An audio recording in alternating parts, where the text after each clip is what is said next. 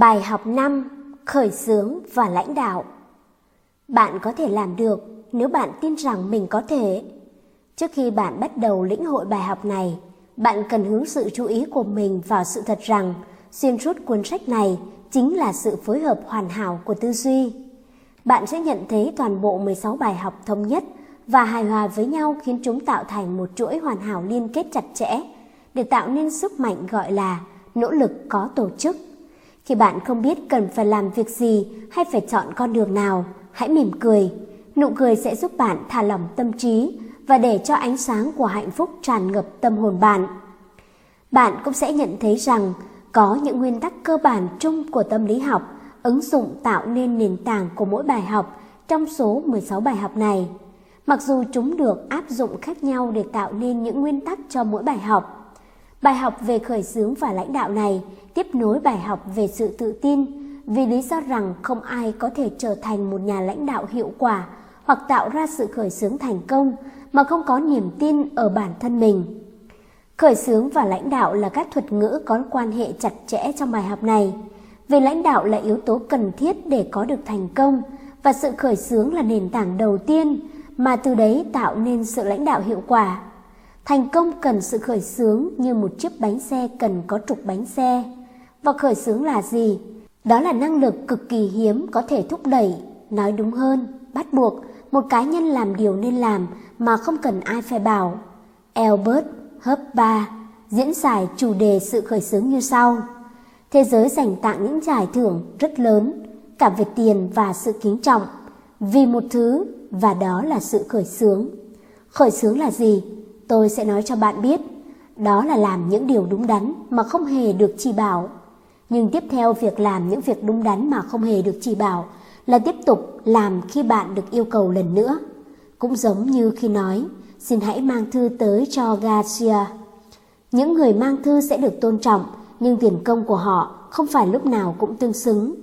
Có những người chỉ làm những việc đúng đắn trong những trường hợp cấp thiết, và rồi họ sẽ nhận được sự thờ ơ thay vì kính trọng và sự trả công rẻ mạt.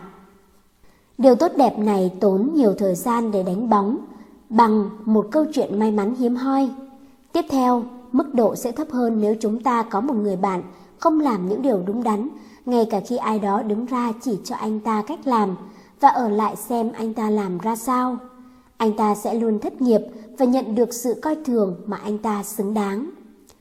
Trừ khi anh ta giàu, và trong trường hợp này, số phận sẽ kiên nhẫn đứng đợi trong góc quán rượu xô bồ. Bạn thuộc tầng lớp nào? Bạn được kỳ vọng rất nhiều, sẽ làm mới chính mình và quyết định cần nhất nhân tố nào trong số 15 nhân tố của cuốn sách này sau khi bạn đã hoàn thành cả 16 bài học. Sẽ rất tốt nếu bạn sẵn sàng cho việc phân tích này bằng cách trả lời câu hỏi mà Elper Hoppa đã đưa ra. Bạn thuộc tầng lớp nào? Một trong những phẩm chất riêng biệt của lãnh đạo đó là khả năng lãnh đạo sẽ chỉ có ở những người có thói quen tạo ra sự khởi đầu mới. Lãnh đạo là thứ gì đó mà bạn phải mời được chính mình vào. Nó sẽ không bao giờ tự đến với bạn. Nếu bạn phân tích kỹ tất cả những nhà lãnh đạo mà bạn biết, bạn sẽ thấy rằng họ không chỉ rèn luyện sự khởi xướng, mà họ còn luôn làm việc với một mục tiêu xác định trong đầu. Bạn cũng sẽ thấy rằng họ sở hữu phẩm chất được mô tả trong bài học thứ ba, sự tự tin. Những sự thật được trình bày ở đây sẽ giúp bạn nhận ra rằng những người thành công luôn tận dụng tất cả những yếu tố được nhắc tới trong 16 bài học của cuốn sách. Và quan trọng nhất là nó giúp bạn hiểu thấu đáo nguyên tắc, nỗ lực có tổ chức mà cuốn sách này định hình trong tư duy của bạn. Giờ cũng là lúc thích hợp để nói rằng cuốn sách này không phải là một con đường tắt đi tới thành công, mà cuốn sách này tập trung vào một công thức cơ học mà bạn có thể sử dụng vào những thành tích đáng ghi nhận của chính mình. Giá trị thực sự của cuốn sách nằm ở khả năng sử dụng mà bạn tạo ra chứ không phải ở bản thân cuốn sách. Mục đích chính của cuốn sách này là giúp bạn phát triển 15 năng lực bao hàm trong 16 bài học. Và một trong những năng lực quan trọng nhất là sự khởi xướng, chủ đề của bài học này. Chúng ta sẽ tiếp tục áp dụng nguyên tắc nền tảng của bài học này bằng cách mô tả chi tiết, cách nó giúp thực hiện thành công một giao dịch kinh doanh mà đa số mọi người đều cho là khó. Trong năm 1916, tôi cần 25.000 đô la để mở một viện đào tạo. Nhưng tôi không có số tiền đó, cũng như không có tài sản thế chấp để vay ngân hàng. Liệu tôi có than khóc cho số phận của mình hay nghĩ về điều tôi có thể làm được nếu những người họ hàng giàu có hoặc những người bác ái giúp đỡ bằng cách cho tôi vay khoản tiền đó? Tôi không làm điều gì đại loại như vậy. Tôi chỉ làm điều mà bạn sẽ được cuốn sách này khuyên làm. Trước hết, tôi đảm bảo sự an toàn cho khoản tiền này bằng mục tiêu chính cụ thể. Thứ hai, tôi thiết lập một kế hoạch hoàn chỉnh để từ đó đưa những mục tiêu vào thực hiện. Được hậu thuẫn bằng đủ sự tự tin và được thôi thúc bằng sự khởi xướng.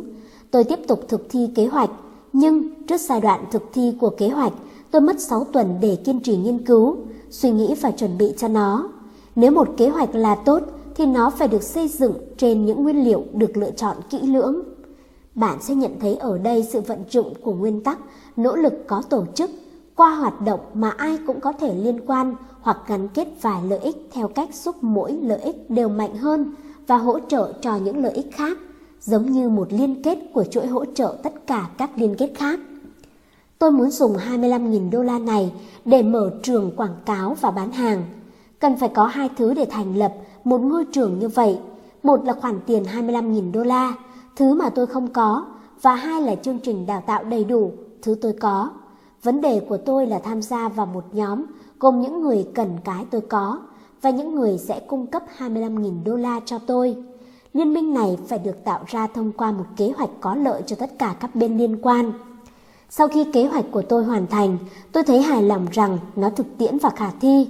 Tôi đưa nó cho hiệu trưởng của một trường đại học kinh doanh danh tiếng. Trường này khi đó đang gặp phải sự cạnh tranh gay gắt và thực sự rất cần một kế hoạch để đối phó với sự cạnh tranh đó.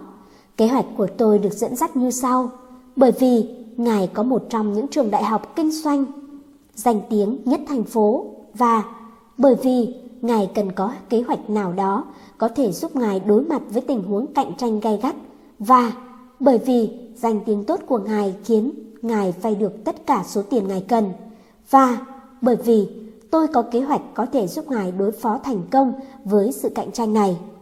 Hãy kiên định rằng chính chúng ta sẽ cùng thực hiện kế hoạch để giúp Ngài đạt được cái mình cần và đồng thời hãy cho tôi vài thứ tôi cần.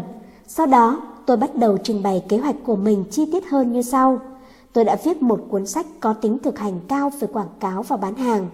Cuốn sách này được xây dựng dựa trên kinh nghiệm thực tế của tôi về đào tạo và hướng dẫn bán hàng, cũng như kinh nghiệm của tôi trong lập kế hoạch và tiến hành các chiến dịch quảng cáo thành công.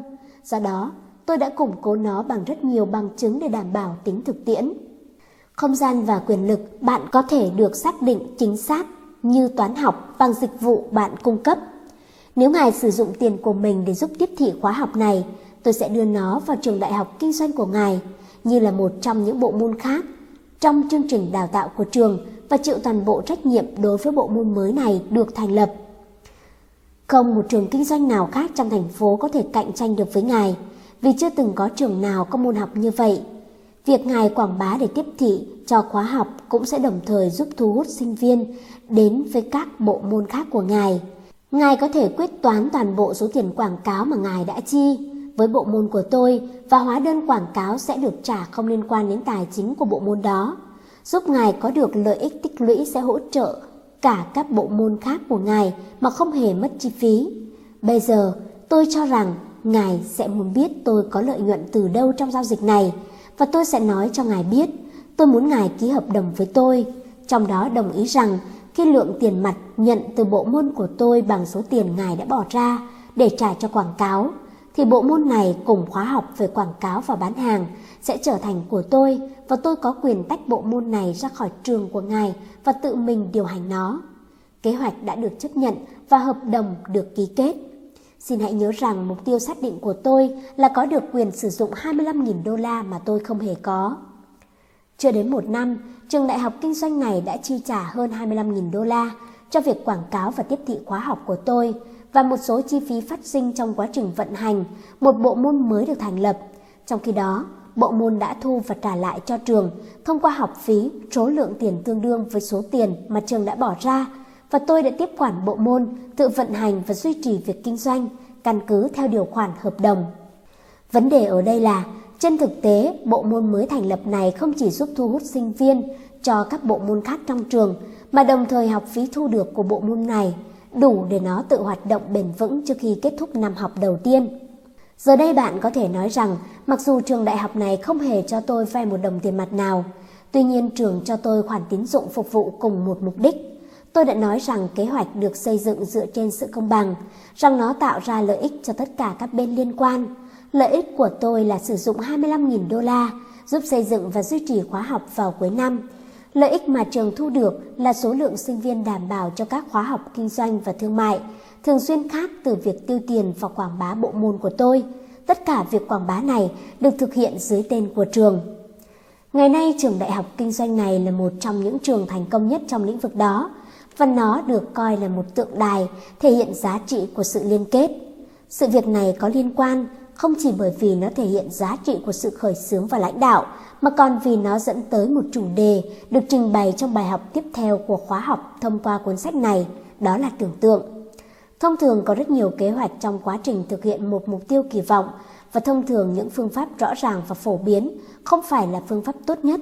Trong tình huống này, phương pháp thông thường người ta hay làm và vay tiền ngân hàng – bạn có thể thấy rằng cách làm đó không khả thi trong trường hợp này vì tôi không có tài sản thế chấp.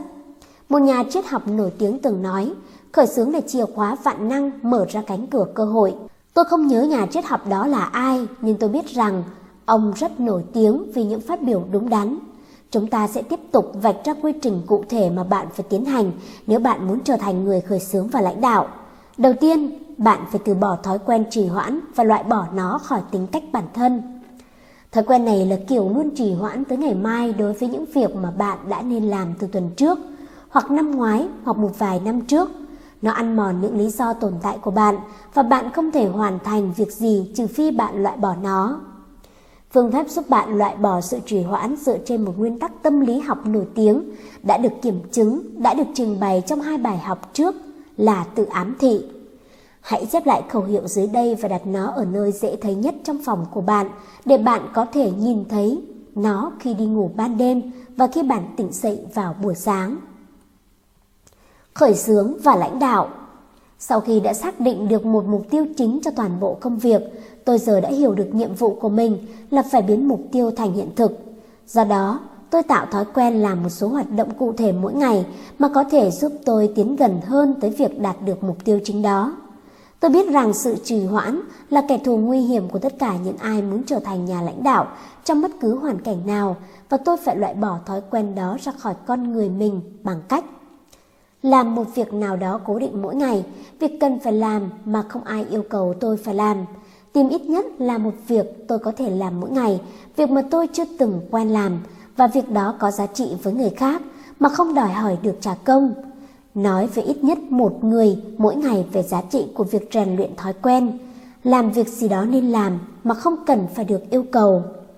Tôi biết rằng cơ bắp sẽ trở nên mạnh dạn hơn tương xứng với mức độ chúng được sử dụng, do đó tôi hiểu rằng thói quen khởi xướng sẽ được hình thành tỷ lệ thuận với mức độ thực hành nó. Tôi nhận ra rằng nơi để bắt đầu phát triển năng lực khởi xướng là tại những địa điểm chung, nhỏ, có các thứ kết nối với công việc hàng ngày của tôi, Do đó, tôi sẽ đi làm mỗi ngày, như thể tôi làm điều đó phần lớn về mục đích phát triển năng lực khởi xướng. Tôi hiểu rằng bằng việc tập luyện thói quen khởi xướng liên quan tới công việc hàng ngày, tôi sẽ không chỉ phát triển khả năng đó, mà tôi còn thu hút được sự chú ý của những người sẽ ghi nhận giá trị lớn hơn về những gì tôi mang lại. Đó là kết quả của bài tập này. Đã ký. Tôi không liên quan đến việc bạn đang làm, Mỗi ngày, hãy khiến mình đối mặt với một cơ hội để thực hiện việc làm nào đó nằm ngoài nhiệm vụ thông thường của bạn và có giá trị với người khác. Trong khi tiến hành việc làm bổ sung đó, với sự tự nguyện của mình, đương nhiên bạn sẽ hiểu rằng bạn làm mà không nhằm mục đích nhận được tiền công.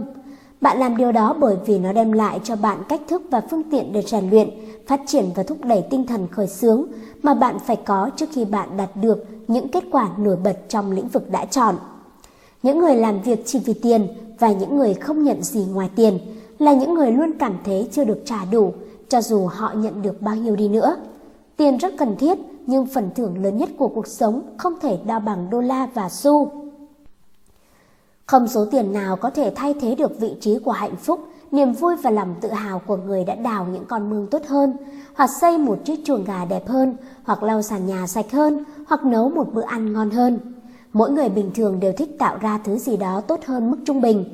Niềm vui khi tạo ra một công việc tốt là niềm vui không thể bị thay thế bởi tiền hoặc bất kỳ hình thức vật chất nào khác. Một người rất thành công được hỏi, điều gì giúp bạn vượt qua những rào cản lớn nhất của cuộc sống? Anh ta trả lời, những rào cản khác. Tôi đã từng thuê một cô gái để tiếp nhận, phân loại và trả lời hầu hết thư cá nhân của tôi. Cô ấy bắt đầu làm việc hơn 3 năm trước. Sau đó, nhiệm vụ của cô ấy là đánh máy chữ khi được yêu cầu. Lương của cô ấy bằng với những người thực hiện công việc tương tự. Một hôm, tôi đọc rõ từng từ phương châm dưới đây và yêu cầu cô ấy gõ lại. Hãy nhớ rằng, giới hạn duy nhất của bạn chính là cái bạn tạo ra trong tư duy của mình. Khi cô ấy mang tờ giấy đã đánh máy đưa lại cho tôi, cô ấy nói, phương châm của ngài khiến tôi có một ý tưởng sẽ có lợi cho cả ngài và tôi. Tôi bảo với cô ấy rằng tôi rất vui vì đã làm được điều gì đó cho cô ấy. Sự kiện này không để lại ấn tượng gì đặc biệt trong tâm trí tôi, nhưng từ hôm đó tôi có thể thấy rằng nó đã để lại ấn tượng mạnh trong cô ấy. Cô ấy bắt đầu ở lại văn phòng để thực hiện các công việc mà cô ấy không được trả tiền, cũng như không được yêu cầu. Không ai yêu cầu, nhưng cô ấy bắt đầu mang những lá thư mà cô ấy đã trả lời tới tận bàn cho tôi. Cô ấy đã nghiên cứu phong cách của tôi và những bức thư này được viết như thể chính tôi tự làm nó. Trong một số trường hợp thậm chí còn tốt hơn, cô ấy giữ thói quen đó cho tới khi thư ký riêng của tôi thôi việc. Khi tôi tìm người thay thế vị trí của anh ta, không gì tự nhiên hơn việc lựa chọn cô gái trẻ vào vị trí đó. Trước khi tôi có thời gian để trao đổi công việc đó, cô ấy đã tự chủ động trước. Thư cá nhân của tôi được chuyển tới bàn làm việc với tên của thư ký mới đính kèm. Và cô ấy chính là người thư ký đó. Bằng thời gian riêng của mình, sau hàng giờ mà không được trả thêm, cô ấy đã tự sắp xếp vị trí tốt nhất cho chính mình trong số nhân viên của tôi. Và đó không phải là tất cả. Cô gái trẻ này đã làm việc một cách hiệu quả đáng kinh ngạc đến nỗi cô ấy bắt đầu khiến những người khác chú ý và đề nghị đề bạt cô ấy vào các vị trí hấp dẫn. Tôi cũng đã tăng lương cho cô ấy vài lần và giờ đây cô ấy nhận được mức lương cao hơn gấp 4 lần so với mức lương mà cô ấy nhận được khi bắt đầu làm việc với vị trí nhân viên đánh máy. Và thú thực với bạn, tôi hoàn toàn không giúp gì trong trường hợp này, bởi tự cô ấy đã trở nên có giá trị với tôi, khiến tôi không thể không sử dụng cô ấy. Đó chính là sự khởi xướng được truyền tải trong những thuật ngữ có thể hiểu được, có thể thao tác được. Hẳn là tôi đã tắc trách trong nhiệm vụ của mình nếu tôi không thể hướng bạn tới một lợi ích. Không phải là sự tăng lương mà là sự khởi xướng của cô gái trẻ đã mang lại cho cô ấy lợi ích. Nó đã hình thành trong cô ấy một tinh thần phấn khởi, mang lại cho cô ấy niềm hạnh phúc mà đa số những người đánh máy không biết đến. Công việc của cô ấy không phải là công việc, nó là một trò chơi thú vị mà cô ấy đang chơi. Thậm chí khi cô ấy đến văn phòng trước những người đánh máy khác và ở lại làm việc thật lâu sau khi những người khác nhìn thấy đồng hồ điểm 5 giờ và ra về, thì thời gian đối với cô ấy ngắn hơn rất nhiều so với những nhân viên khác. Giờ lao động không đè nặng lên tay của những người vui vẻ với công việc. Điều này đưa chúng ta tới bước tiếp theo trong quy trình cụ thể mà bạn phải tiến hành để phát triển năng lực, khởi xướng và lãnh đạo. Thứ hai, bạn đương nhiên hiểu rằng cách duy nhất để có hạnh phúc là cho đi, hướng tới những người khác. Điều tương tự cũng được áp dụng để phát triển năng lực khởi xướng. Bạn có thể phát triển khả năng cần thiết này bằng cách khiến việc làm ăn của mình tạo ra lợi ích cho những người xung quanh. Một chân lý nói rằng con người học tập tốt nhất khi anh ta thử dạy nó cho người khác. Nếu ai đó có niềm tin, tín ngưỡng hay tôn giáo nào đó, việc đầu tiên anh ta làm là ra ngoài và thử bán nó cho người khác và mức độ anh ta ảnh hưởng tới người khác tỷ lệ thuận với mức độ anh ta ảnh hưởng tới chính mình. Trong lĩnh vực bán hàng, rất nhiều người biết rằng không có người bán hàng nào thành công trong việc bán hàng cho người khác cho tới khi anh ta bán được cho chính mình. Luận điểm này được đảo ngược lại, không có người bán hàng nào làm hết sức mình để bán hàng mà trước đó hoặc sau đó không thử bán cho chính mình. Sản phẩm anh ta đang cố bán cho người khác. Bất cứ luận điểm nào của một ai đó được nhắc đi nhắc lại nhằm mục đích khiến người khác tin, anh ta cũng sẽ tin và điều này luôn đúng cho dù luận điểm đó là đúng hay sai. Bạn có thể nhận thấy lợi ích của việc coi việc của bạn là trở thành người nói trước, nghĩ trước, ăn trước, ngủ trước và thực hành trước. Bằng cách làm như vậy, bạn đang trở thành một người khởi xướng và lãnh đạo. Vì rằng mọi người đều sẵn sàng, sẵn lòng và tự nguyện đi theo một cá nhân thể hiện bằng hành động rằng anh là một người khởi xướng. Nơi bạn làm việc hoặc tại cộng đồng bạn sống, bạn chủ động tiếp xúc với những người khác. Hãy biến hoạt động của bạn trở nên có ích với những người sẽ lắng nghe bạn. Để phát triển năng lực khởi xướng, bạn không cần đưa ra lý do cho những việc đó, cũng như không cần thông báo rằng bạn đang làm gì. Cứ tiếp tục tiến hành thôi. Trong đầu bạn sẽ hiểu rằng bạn đang làm điều này bởi bài tập này sẽ giúp bạn và sẽ ít nhất không gây hại gì cho những người mà bạn đang gây ảnh hưởng. Nếu bạn muốn làm thử một thí nghiệm để chứng minh xem điều này có tạo ra niềm vui và lợi nhuận cho bạn không, hãy chọn ra một người quen nào đó của bạn và bắt đầu bán cho anh ta ý tưởng khởi xướng của bạn. Đừng chỉ dừng lại ở việc nói về chủ đề đó một lần, hãy tiếp tục mỗi khi bạn có cơ hội thuận tiện, tiếp cận chủ đề này từ các góc độ khác nhau trong mỗi lần gặp gỡ. Nếu bạn thực hiện thí nghiệm này một cách khéo léo và mạnh mẽ, bạn sẽ sớm thấy sự thay đổi ở người mà bạn đang thí nghiệm và bạn sẽ thấy thêm một điều quan trọng nữa, bạn sẽ chứng kiến một sự thay đổi trong chính bạn. Đừng bỏ qua thí nghiệm này. Bạn không thể nói về khởi sướng với người khác mà không phát triển khao khát chính mình thực hành nó. Qua việc thực hiện nguyên tắc tự ám thị, mọi luận điểm mà bạn đưa ra với người khác đều in dấu trong tâm thức của chính bạn. Và điều này thực sự tốt cho dù luận điểm của bạn là đúng hay sai. Bạn thường nghe nói rằng người sống bằng kiếm sẽ chết bởi chính cây kiếm đó. Khi được truyền tải đầy đủ, điều này đơn giản nghĩa là chúng ta kiên trì hấp dẫn chính mình, tự dệt vào tính cách và phẩm chất của mình những năng lực ảnh hưởng có thể kiến tạo người khác. Nếu chúng ta giúp những người khác phát triển thói quen khởi sướng, tới lượt mình, chính bạn cũng đang phát triển năng lực đó. Nhờ nguyên tắc này mà con người sẽ trở thành người có bản chất giống với những người mà anh ta ngưỡng mộ. Điều này được thể hiện rõ nét trong câu chuyện của nhà văn nổi tiếng Hawthorne khuôn mặt đá vĩ đại, một câu chuyện mà bậc phụ huynh nào cũng nên đọc cho con nghe. Bây giờ chúng ta sẽ đến bước tiếp theo trong quy trình cụ thể mà bạn cần tiến hành để phát triển năng lực khởi xướng và lãnh đạo. Thứ ba, trước khi chúng ta đi cụ thể hơn, ta cần phải hiểu thuật ngữ lãnh đạo nghĩa là gì. Vì nó được sử dụng xuyên suốt trong cuốn sách này, có hai phong cách lãnh đạo, một là tiêu cực và gay gắt, hai là tích cực và giúp đỡ. Phong cách lãnh đạo gay gắt không dẫn đến thành công mà dẫn tới sự thất bại hoàn toàn. Đó là phong cách được áp dụng bởi những người lãnh đạo chuyên quyền, những người áp đặt sự lãnh đạo của mình lên cấp dưới, bất kể mong muốn của họ. Ở đây ta không cần nói về phong cách này cũng như những hoàn cảnh áp dụng nó, ngoại trừ hoàn cảnh chiến tranh, do đó chúng sẽ chỉ nhắc tới một ví dụ đáng chú ý về Napoleon. Napoleon là một nhà lãnh đạo, không còn nghi ngờ gì về điều đó nữa. Nhưng ông ta đã dẫn dắt quân của mình và chính ông ta tới sự sụp đổ. Các sự kiện cụ thể đã được ghi nhận trong lịch sử của nước Pháp và người Pháp. Bạn có thể tìm hiểu về chúng nếu quan tâm. Phong cách lãnh đạo của Napoleon không phải điều được khuyến nghị trong cuốn sách này. Mặc dù tôi thừa nhận rằng Napoleon sở hữu tất cả những phẩm chất cần có của một nhà lãnh đạo vĩ đại, ngoại trừ một thứ, ông ta thiếu tinh thần tương trợ người khác một cách chủ đích. Khát vọng của ông ta là quyền lực dựa trên sự độc tôn, Ông ta muốn sự lãnh đạo được xây dựng dựa trên tham vọng cá nhân, chứ không phải khao khát đưa người Pháp lên một vị thế cao hơn và tốt đẹp hơn ở cấp độ quốc gia. Nuôi dưỡng tầm nhìn và giấc mơ của bạn như thể chúng là những đứa trẻ của tâm hồn, bản kế hoạch của những thành tích tốt nhất của bạn. Phong cách quản lý được khuyến nghị trong cuốn sách này là phong cách dẫn tới sự tự quyết, tự do, tự phát triển và sự khai sáng, công bằng. Đây là phong cách chịu đựng, ví dụ ngược lại với phong cách mà với nó Napoleon coi bản thân mình có quyền chi phối. Hãy tìm hiểu một người Mỹ rất nổi tiếng, Lincoln. Mục tiêu lãnh đạo của ông là mang đến sự thật, công lý và hiểu biết cho người dân của Hợp chủng Quốc Hoa Kỳ. Thậm chí, mặc dù ông chết khổ sở vì niềm tin của mình trong phong cách lãnh đạo này, thì tên tuổi của ông vẫn khắc sâu trong trái tim nhân loại vì làm tốt và chỉ mang tới những điều tốt đẹp cho thế giới. Cả Lincoln và Napoleon đều dẫn dắt quân đội đến chiến tranh, nhưng mục tiêu lãnh đạo của họ khác biệt như ngày và đêm. Nếu bạn hiểu sâu sắc những nguyên tắc của cuốn sách này, thì bạn có thể dễ dàng dẫn ra được ví dụ về sự lãnh đạo ở thời hiện đại tương đồng với phong cách mà Napoleon và Lincoln sử dụng để tạo dựng sự nghiệp của mình. Nhưng điều này không cần thiết. Bạn có thể phân biệt được kiểu lãnh đạo Lincoln hay Napoleon khi bạn đủ khả năng quan sát và phân tích những người đảm đương vị trí lãnh đạo ở tất cả các lĩnh vực. Chính đánh giá của bạn sẽ giúp bạn quyết định loại phong cách mà bạn muốn mô phỏng hơn.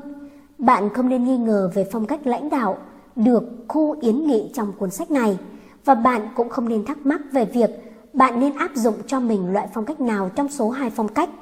Chúng tôi không có bất cứ kiến nghị nào về điều này, tuy nhiên vì cuốn sách này được soạn ra để làm phương tiện giúp người đọc nắm vững các nguyên tắc cơ bản để phát triển quyền lực, chứ không phải là một bài thuyết giảng về quy tắc đạo đức.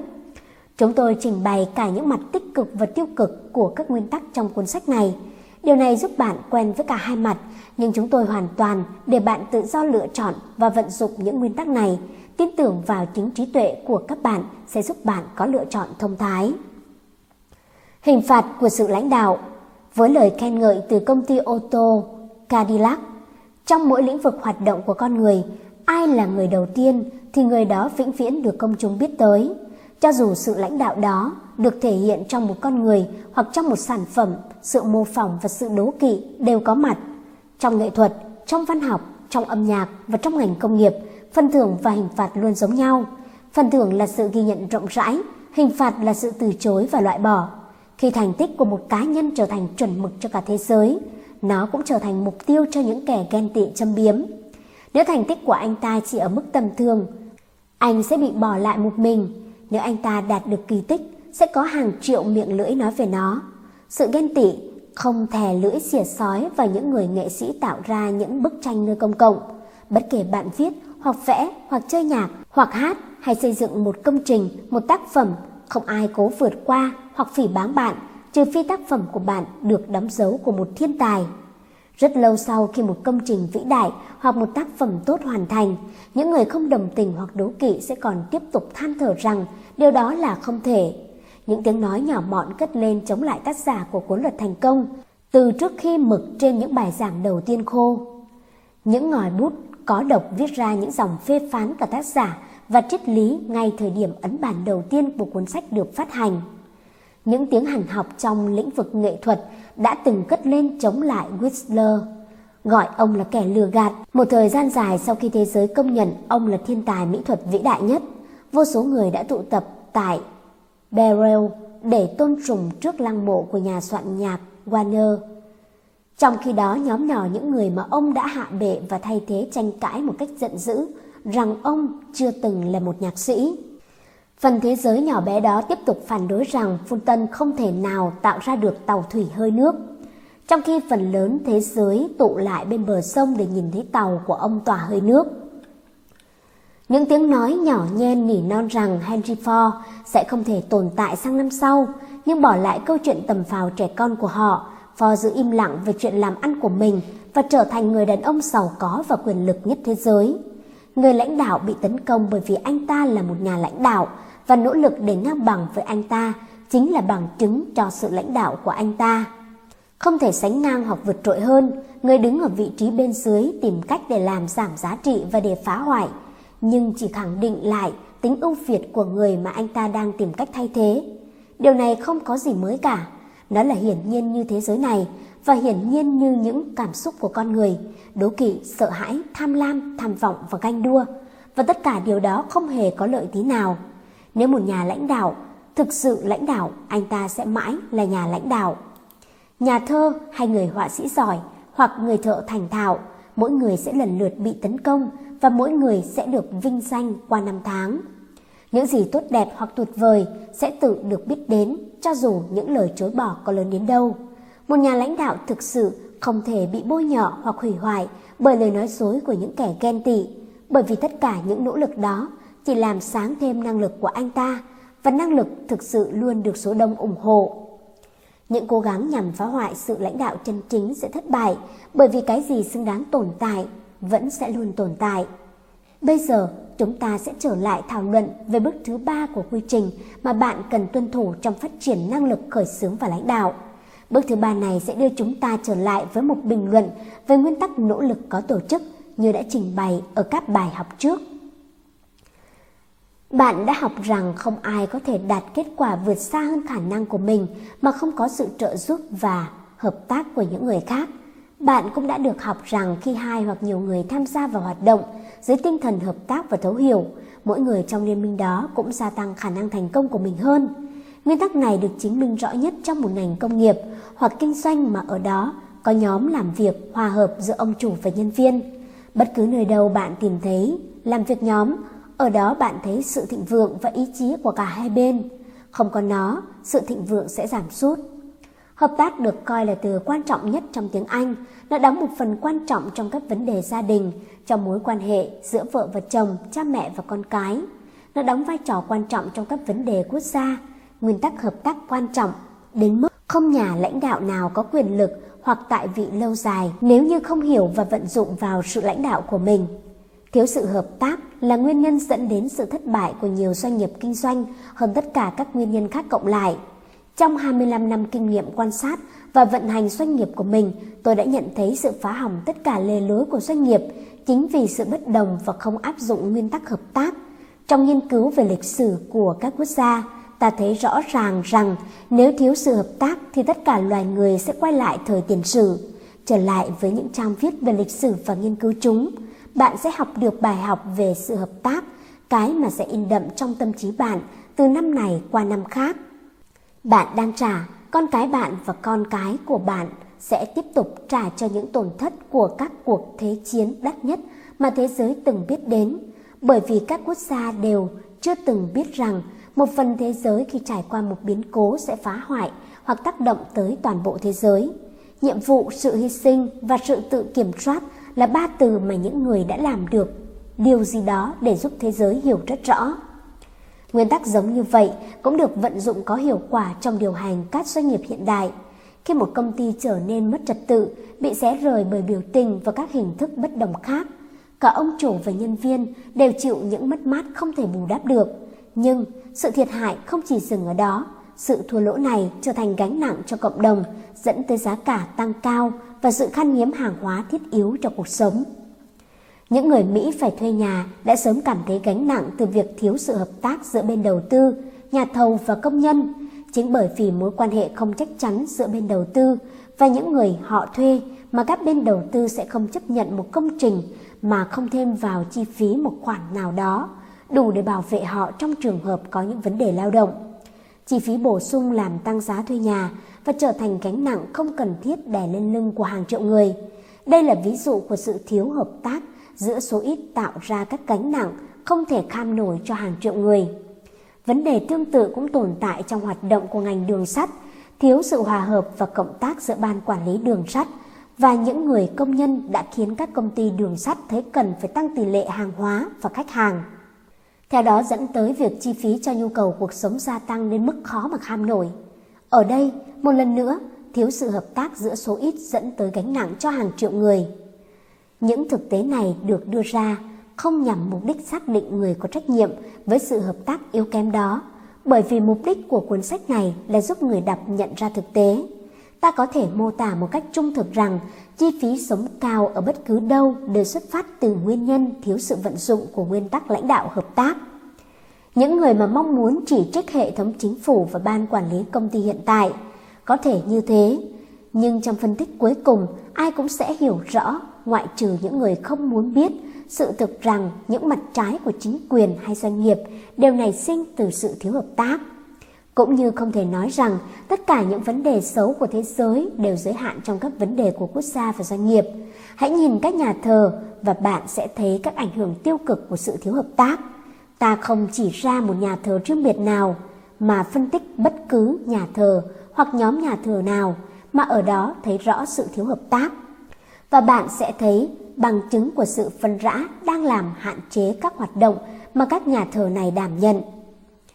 Lấy ví dụ một thành phố nhỏ hoặc thị trấn trung bình nơi có sự cạnh tranh giữa các nhà thờ và chú ý điều gì đã xảy ra, đặc biệt là những thành phố mà số lượng nhà thờ cao so với tỷ lệ dân số. Qua những nỗ lực hài hòa và hợp tác, các nhà thờ trên thế giới có thể ảnh hưởng đủ mạnh để không gây ra chiến tranh. Qua nỗ lực thực hiện nguyên tắc này, nhà thờ và các nhà lãnh đạo doanh nghiệp có thể loại trừ những hành vi côn đồ và tất cả điều này có thể thực hiện nhanh chóng. Những khả năng này không được đề cập trên tinh thần của chủ nghĩa phê bình, mà trên phương diện mô tả sức mạnh của sự hợp tác và để nhấn mạnh niềm tin của tôi về sức mạnh tiềm tàng của các nhà thờ. Do vậy, không nên hiểu sai ý của tôi khi tôi đưa ra những ý kiến về nhà thờ. xin nhắc lại rằng tôi phát biểu trên tư cách cá nhân, cụ thể rằng nếu không nhờ ảnh hưởng của các nhà thờ thì không ai có thể an toàn khi đi trên phố. Con người sẽ xé họng nhau như những con sói và nền văn minh vẫn còn ở thời kỳ tiền sử. Lời phàn nàn này của tôi không chống lại những kết quả mà nhà thờ đã làm được, nhưng nếu những kết quả đó thực hiện qua sự lãnh đạo theo nguyên tắc hợp tác, nỗ lực hợp tác thì hẳn đã đưa nền văn minh tiến lên hàng nghìn năm so với ngày nay. Tuy nhiên giờ vẫn chưa muộn để lãnh đạo theo kiểu như vậy. Nếu bạn đã hiểu đầy đủ hơn nguyên tắc cơ bản về nỗ lực hợp tác, bạn sẽ mong muốn đi tới thư viện công cộng và đọc cuốn The Size of Power của Benjamin Kidd. Trong số rất nhiều công trình của những nhà tư tưởng vĩ đại nhất thế giới mà tôi đã đọc trong suốt 15 năm qua, không một công trình nào đem lại cho tôi hiểu biết đầy đủ về vai trò của nỗ lực hợp tác hơn cuốn sách của ông. Tuy nhiên lưu ý rằng tôi không định giới thiệu toàn bộ cuốn sách đó, bởi trong cuốn sách còn có một số lý thuyết mà tôi không đồng ý. Nếu bạn đọc nó, hãy đọc với tâm hồn mở và chỉ tiếp nhận những gì bạn thấy có tác dụng, giúp bạn đạt được những mục tiêu chủ chốt. Cuốn sách này sẽ kích thích tư duy, đó là chức năng tuyệt vời mà bất cứ cuốn sách nào cũng cần có. Về mục tiêu chính của cuốn sách luật thành công này là kích thích tư duy thấu đáo, cụ thể, đó là những tư duy thoát khỏi định kiến và thành kiến, hướng tới sự thật cho dù nó ở đâu, như thế nào và khi nào thì tìm thấy. Trong thế chiến, tôi may mắn được nghe phân tích của một người lính tuyệt vời về quan điểm như thế nào là một nhà lãnh đạo. Phân tích này đã được giảng cho những sĩ quan dự bị tại trường đào tạo thứ hai tại Fort Sheridan bởi Major Bach, một sĩ quan quân đội khiêm tốn kiệm lời. Tôi đã lưu giữ một bản sao của bài diễn văn này bởi vì tôi tin rằng nó là một trong những bài giảng về lãnh đạo hay nhất từng được ghi lại. Sự thông thái trong bài diễn văn của May Bach rất quan trọng với những doanh nhân muốn trở thành lãnh đạo hoặc ngồi vào vị trí ông chủ hoặc trở thành một người tốc ký hoặc quản lý cửa hàng hoặc tạo ra các tác phẩm. Tôi cũng đã đưa nó vào trong cuốn sách này, hy vọng chân thành nhất của tôi là qua cuốn sách này, bài giảng về lãnh đạo đáng chú ý này sẽ đến được tay của mọi người quản lý, mọi nhân viên và tất cả những người có mong muốn lãnh đạo ở bất cứ khía cạnh nào của cuộc sống. Những nguyên tắc của bài diễn văn đó đã được vận dụng thành công vào lãnh đạo doanh nghiệp, công nghiệp và tài chính như đã từng thành công trong chiến tranh. Meyerbeck đã nói như sau, trong một thời gian ngắn, mỗi người các anh sẽ kiểm soát sinh mạng của một số người khác. Các anh sẽ chịu trách nhiệm về những thường dân trung thành nhưng chưa được đào tạo. Họ trông chờ sự hướng dẫn và định hướng của các anh. Lời các anh nói sẽ là luật của họ. Lưu ý đơn giản nhất mà các anh đưa ra sẽ được ghi nhớ. Phong cách của các anh sẽ được bắt trước. Quần áo, xe cộ, ngôn ngữ, cách ra lệnh của anh sẽ được noi gương theo. Khi các anh vào tổ chức, các anh sẽ thấy có những người sẵn sàng sẽ không yêu cầu các anh điều gì ngoài những phẩm chất khiến họ tôn trọng, trung thành và chấp nhận. Họ hoàn toàn sẵn sàng và háo hức đi theo các anh chỉ khi các anh có thể thuyết phục họ rằng các anh có những phẩm chất đó. Khi họ nhận ra các anh không sở hữu những phẩm chất đó, các anh có thể tự mình ra đi. Tác dụng của các anh đối với tổ chức đó đã chấm hết.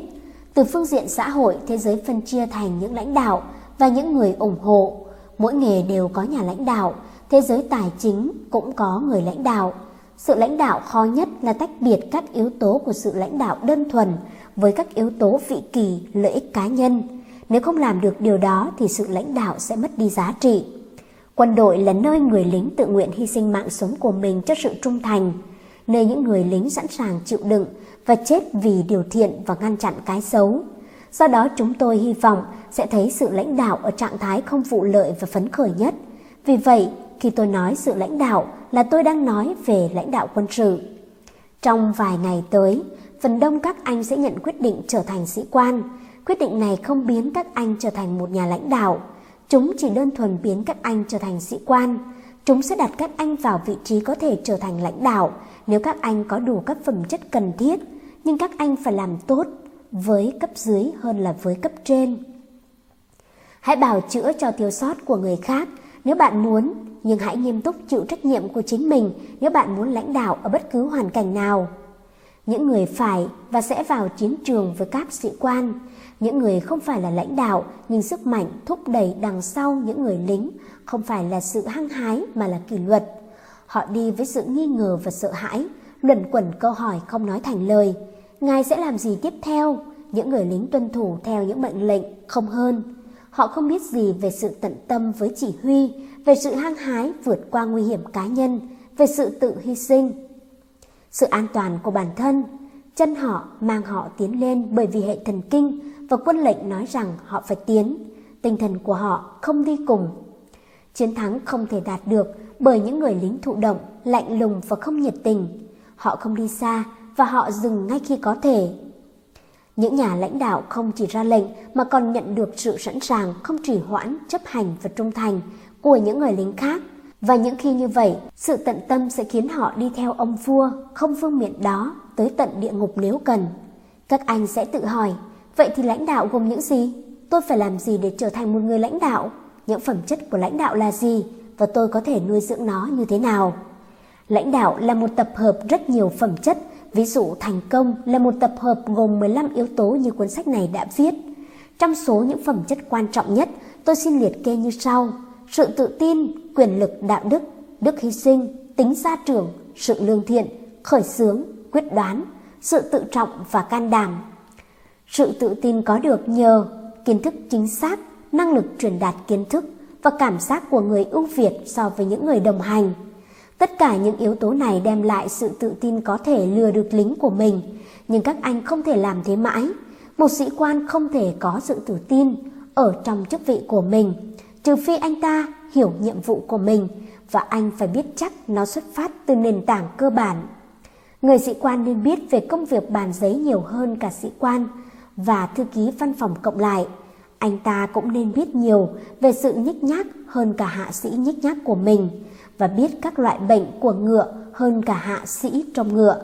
Khả năng ngắm bắn của anh ta tối thiểu là bằng bất cứ người lính nào trong đội. Nếu người sĩ quan đó không biết và nói thật rằng anh ta không biết, chắc chắn lính của anh sẽ lầm bẩm. Anh ta đang làm cái quái gì vậy? Anh ta thậm chí còn chẳng bao mình và không đếm xỉa đến những yêu cầu nhận được. Không gì thay thế được những kiến thức đúng đắn.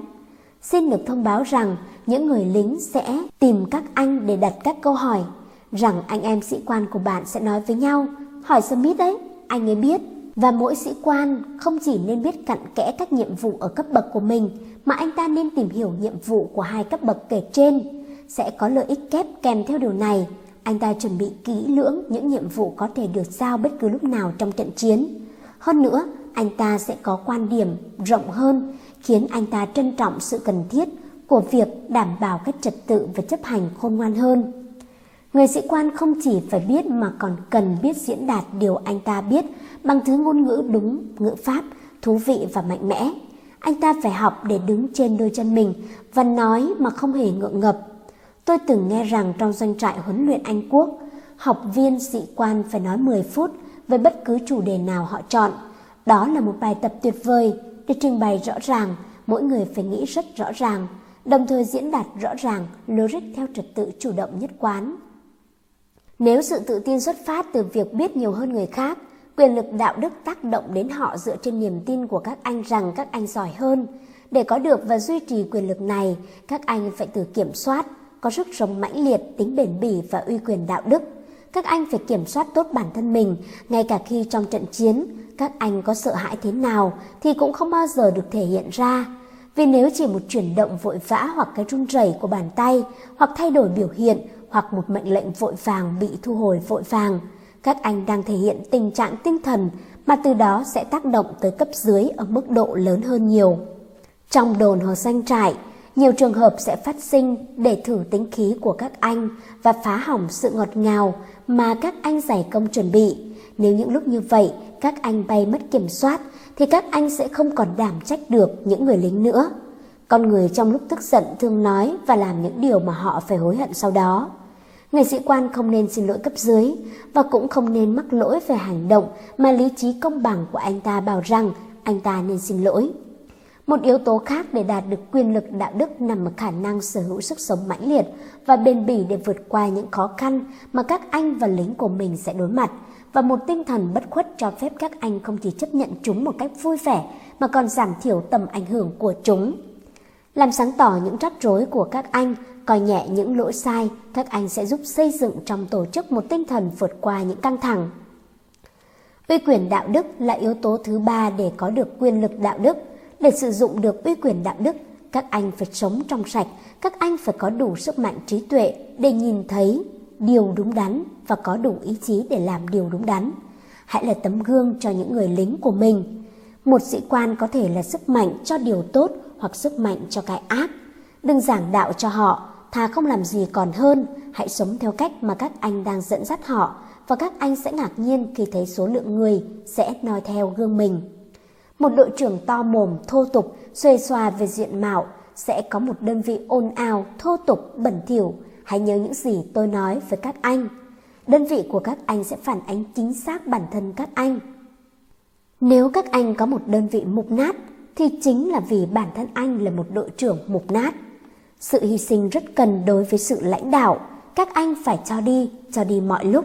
Các anh sẽ hy sinh sức lực của mình trong khoảng thời gian lâu nhất, làm những việc khó nhất và trách nhiệm lớn nhất chính là người đội trưởng.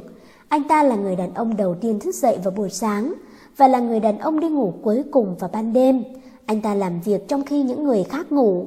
Các anh sẽ hy sinh về mặt tinh thần, đó là sự cảm thông và chia sẻ về những vấn đề của những người lính dưới quyền.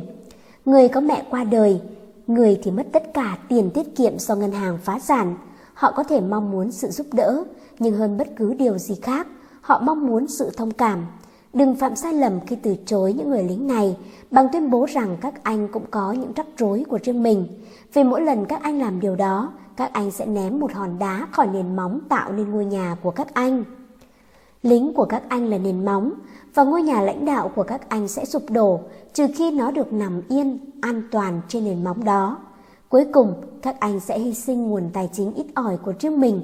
Các anh sẽ thường xuyên tiêu tiền để bảo vệ sức khỏe và hạnh phúc của những người lính hoặc để hỗ trợ họ khi gặp khó khăn.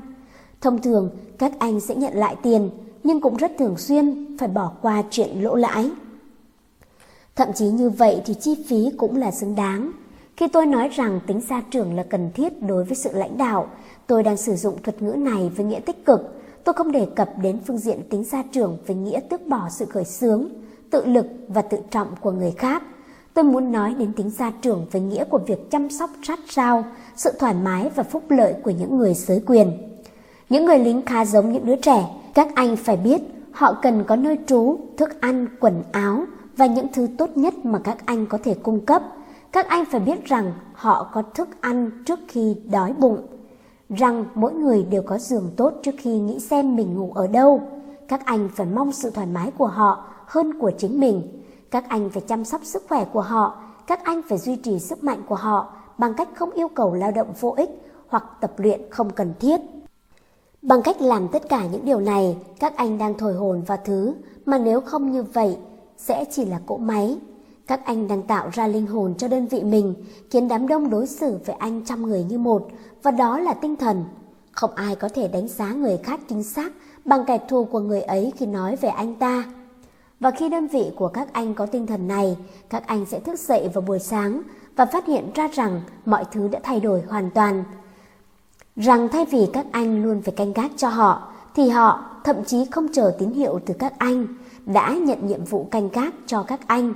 Các anh sẽ thấy rõ một chi tiết rằng lều của các anh nếu có được dựng ngay lập tức, rằng đồ trải giường sạch nhất và tốt nhất được mang đến lều của các anh, rằng từ một số nguồn bí ẩn, hai quả trứng đã được thêm vào suất ăn tối của các anh khi không ai khác có, rằng sẽ có thêm ai đó giúp trải chuốt bóng mượt con ngựa của các anh, và rằng các điều ước của các anh đều được đoán trước, rằng mọi người đều là Johnny và vị trí, và rồi các anh đã đến đích thành công.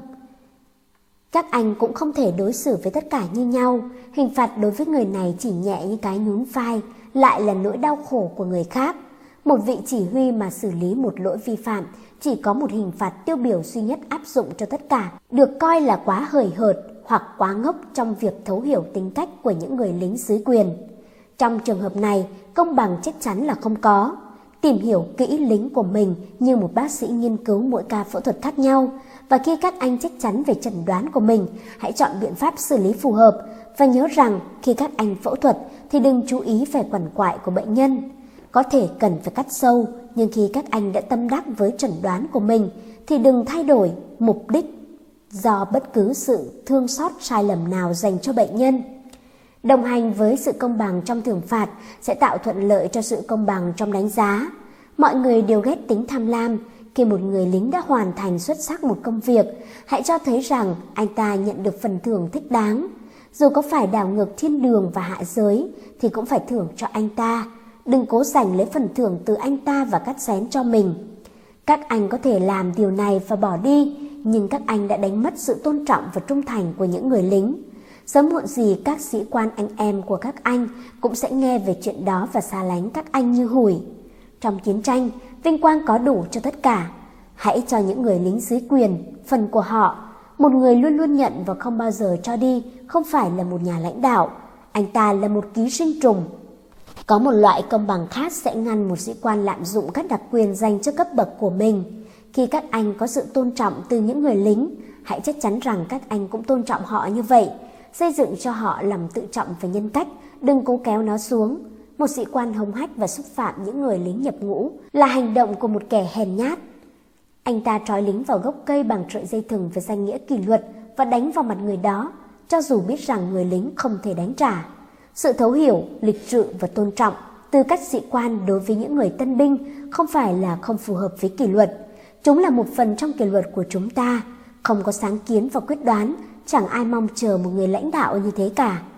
Trong các cuộc diễn tập, các anh thường thấy, khi trường hợp khẩn cấp phát sinh, một số binh lính bình tĩnh đưa ra mệnh lệnh ngay lập tức.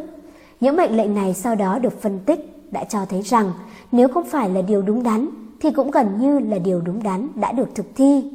Các anh sẽ thấy những người lính khác trong trường hợp khẩn cấp trở nên tồi tệ. Bộ não của họ từ chối làm việc hoặc họ đưa ra một mệnh lệnh vội vàng rồi thu hồi nó rồi ra mệnh lệnh khác và lại thu hồi.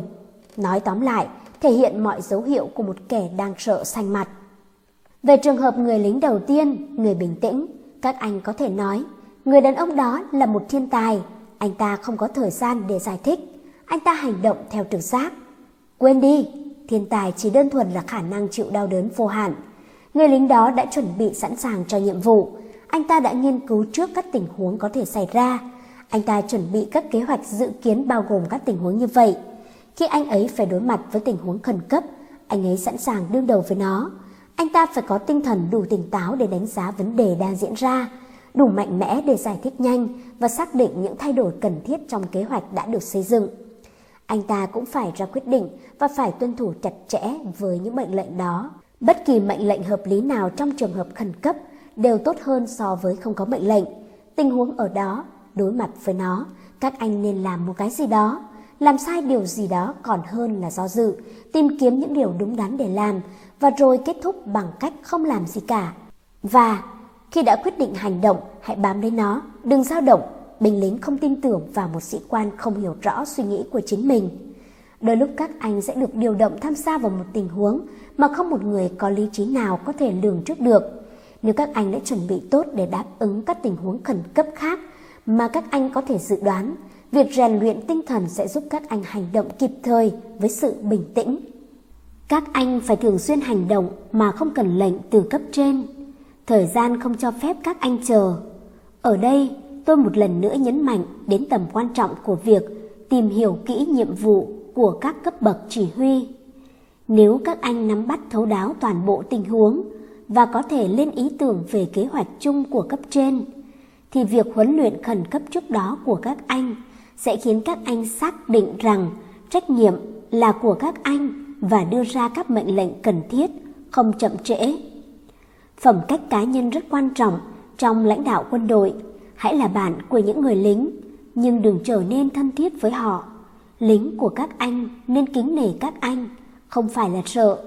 Nếu những người lính cho rằng mối quan hệ trở nên thân thiết, thì đó là lỗi của các anh chứ không phải của họ. Hành động của các anh đã khuyến khích họ làm như vậy và bỏ trên tất cả, đừng hạ thấp bản thân bằng việc tranh thủ tình bạn của họ hoặc xung xe với họ. Họ sẽ coi thường các anh vì điều đó. Nếu các anh xứng đáng với lòng trung thành, sự tôn trọng và tận tâm của họ, họ chắc chắn sẽ cho đi tất cả mà không cần được yêu cầu. Nếu các anh không xứng đáng, thì dẫu các anh có làm gì, thì cũng không thể giành được những điều đó. Một sĩ quan khó mà được coi là có phẩm cách, nếu anh ta mặc một bộ đồng phục lấm lem, bẩn thỉu và trên mặt lún phún râu ria ba ngày chưa cạo. Một người đàn ông như vậy thể hiện sự thiếu tự trọng và tự trọng là một điều cốt yếu của phẩm cách. Có thể có những lúc công việc của các anh cho phép quần áo bẩn và một khuôn mặt không cạo râu. Những người lính đều nhìn theo cách đó.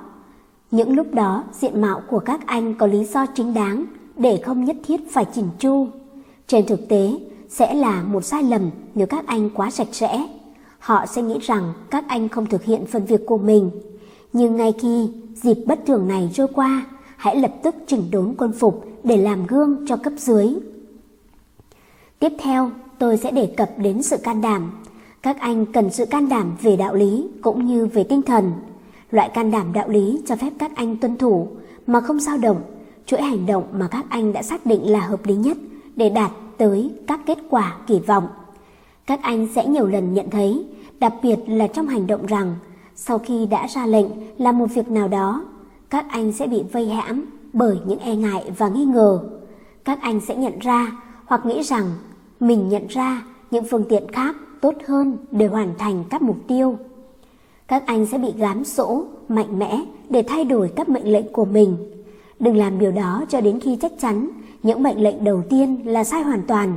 Vì nếu các anh làm như vậy, các anh sẽ lại lo lắng bởi những nghi ngờ về hiệu lực của các mệnh lệnh tiếp theo. Mỗi khi các anh thay đổi mệnh lệnh mà không có lý do rõ ràng, các anh đang làm yếu đi quyền lực của mình và tác động đến sự tự tin của binh lính. Phải có sự can đảm đạo đức để giữ vững mệnh lệnh của mình và nhìn thấu nó. Sự can đảm đạo đức còn đòi hỏi các anh phải chịu trách nhiệm cho hành vi của chính mình. Nếu cấp dưới của các anh trung thành, thực hiện mệnh lệnh từ anh và chiến dịch mà các anh chỉ đạo thất bại, thì thất bại đó là của các anh, không phải của họ. Các anh sẽ được vinh danh nếu nó thành công, hãy nhận lỗi nếu nó dẫn đến thảm họa. Đừng cố gắng đổ lỗi cho cấp dưới và biến anh ta thành vật hy sinh. Đó là một hành động hèn nhát. Hơn nữa, các anh sẽ cần can đảm đạo đức để xác định số phận của những người dưới quyền. Các anh sẽ thường xuyên được mời đến để đề nghị thăng chức hoặc giáng chức sĩ quan và hạ sĩ quan mà các anh quản lý trực tiếp. Hẳn là có điều gì sai trái nếu một người đàn ông không được vợ con chào đón nồng nhiệt khi anh ta về nhà. Hãy nhớ kỹ sự liêm chính của các anh và nghĩa vụ đối với quốc gia. Đừng để bản thân bị chệch hướng khỏi ý niệm về công lý bởi tình cảm cá nhân. Nếu anh trai của anh là thiếu úy và anh thấy anh ta không phù hợp để giữ vị trí đó, hãy loại bỏ anh ta. Nếu anh ta không làm vậy, sự thiếu can đảm đạo đức có thể dẫn đến tổn thất bằng các sinh mạng. Mặt khác, nếu các anh phải đưa ra quyết định liên quan đến một người lính vì lý do cá nhân mà anh hoàn toàn không thích anh ta, hãy cứ công bằng với anh ta. Hãy nhớ rằng mục tiêu của các anh là lợi ích chung, không phải để thỏa mãn ác cảm cá nhân. Tôi thừa nhận rằng các anh có lòng can đảm về thể chất. Tôi không cần phải nói cho các anh biết điều đó cần thiết như thế nào. Can đảm còn hơn cả dũng cảm. Dũng cảm là không sợ hãi. Nỗi sợ không tồn tại. Người ngốc nghếch có thể dũng cảm bởi vì anh ta không đủ ý thức để đánh giá về mối nguy hiểm. Anh ta không biết thế nào là sợ. Tuy nhiên, sự can đảm là sự vững chắc của tinh thần, là xương sống đạo đức. Nếu không có sự can đảm, thì trong những trường hợp nhận biết rõ về sự nguy hiểm, người ta sẽ từ bỏ nhiệm vụ. Dũng cảm là thể chất, can đảm là tinh thần và đạo đức. Các anh có thể nổi da gà, bàn tay của các anh có thể run rẩy, chân của các anh có thể không vững, đầu gối của các anh đã sẵn sàng khuỵu xuống. Đó là sợ hãi. Tuy nhiên, nếu các anh đi về phía trước, nếu cho dù thể chất đang đào ngũ, các anh vẫn tiếp tục dẫn dắt lính của mình chống lại kẻ thù. Như vậy nghĩa là các anh có lòng can đảm, các biểu hiện thể chất của nỗi sợ hãi sẽ qua đi. Các anh có thể không bao giờ trải nghiệm những điều đó lần nữa. Chúng là sự phấn khích của người thợ săn khi cố gắng bắn con ai đầu tiên. Các anh không được nhầm lẫn. Nhiều năm trước, trong khi tham gia một khóa học về phá hủy, lớp học mà tôi là thành viên đang xử lý thuốc nổ, người hướng dẫn nói về các thao tác. Tôi cảnh báo các quý ông phải cẩn thận khi sử dụng các chất nổ này. Đã từng có người bị tai nạn rồi đấy. Và vì vậy, tôi sẽ cảnh báo các anh. Nếu các anh nhường chỗ cho nỗi sợ hãi, cản trở các anh ngay trong hành động đầu tiên, nếu các anh để lính của mình tiến lên trong khi các anh đi tìm một hố trú ẩn, các anh sẽ không bao giờ có cơ hội dẫn dắt những người lính đó nữa. Hãy công bằng khi yêu cầu binh lính thể hiện sự can đảm, thể chất hoặc dũng cảm. Đừng yêu cầu bất kỳ người lính nào đi đến nơi mà bản thân các anh không đi. Nếu ý thức của các anh nói rằng nơi đó quá nguy hiểm để các anh mạo hiểm, thì nó cũng quá nguy hiểm cho lính. Các anh biết rằng mạng sống của người lính có giá trị với anh ấy, như mạng sống của các anh đối với chính các anh. Đôi khi một số người lính phải đối mặt với nguy hiểm mà các anh không thể chia sẻ. Một bức thư phải được gửi cho họ qua khu vực chào lửa. Các anh gọi cho quân xung phong. Nếu những người lính biết các anh và biết rằng các anh đúng, các anh sẽ không bao giờ thiếu quân xung phong. Vì họ sẽ biết trái tim các anh tận tâm với công việc, rằng các anh đang dành cho đất nước những gì tốt nhất các anh có. Rằng các anh sẵn sàng tự mình mang bức thư nếu các anh có thể. Tấm gương và sự nhiệt tình đó đã truyền cảm hứng cho họ. Và cuối cùng, nếu các anh mong muốn có khả năng lãnh đạo, tôi sẽ khuyên các anh nên tìm hiểu những người lính của mình. Hãy nhìn sâu vào bên trong con người họ, một số người rất khác so với những gì họ thể hiện trên mặt. Hãy xác định cách suy nghĩ của họ. Thành công của tướng Robert Lee khi ở vị trí một người lãnh đạo là do năng lực tâm lý của ông. Ông biết rõ các đối thủ từ West Point, hiểu rõ cách tư duy của họ và ông biết chắc chắn họ sẽ làm gì trong từng hoàn cảnh. Gần như mỗi trường hợp, ông đều có thể đoán trước bước đi của đối thủ và chặn đứng chiến dịch. Các anh không thể hiểu đối thủ của mình trong trận chiến được như vậy, nhưng các anh có thể hiểu lính của mình. Các anh có thể tìm hiểu mỗi người để thấy được điều gì ẩn chứa trong sức mạnh hay điểm yếu của anh ta. Điều gì một người lính tin tưởng hoặc không tin tưởng cho tới hơi thở cuối cùng. Hãy hiểu nhân viên, hiểu việc kinh doanh của mình và hiểu chính mình.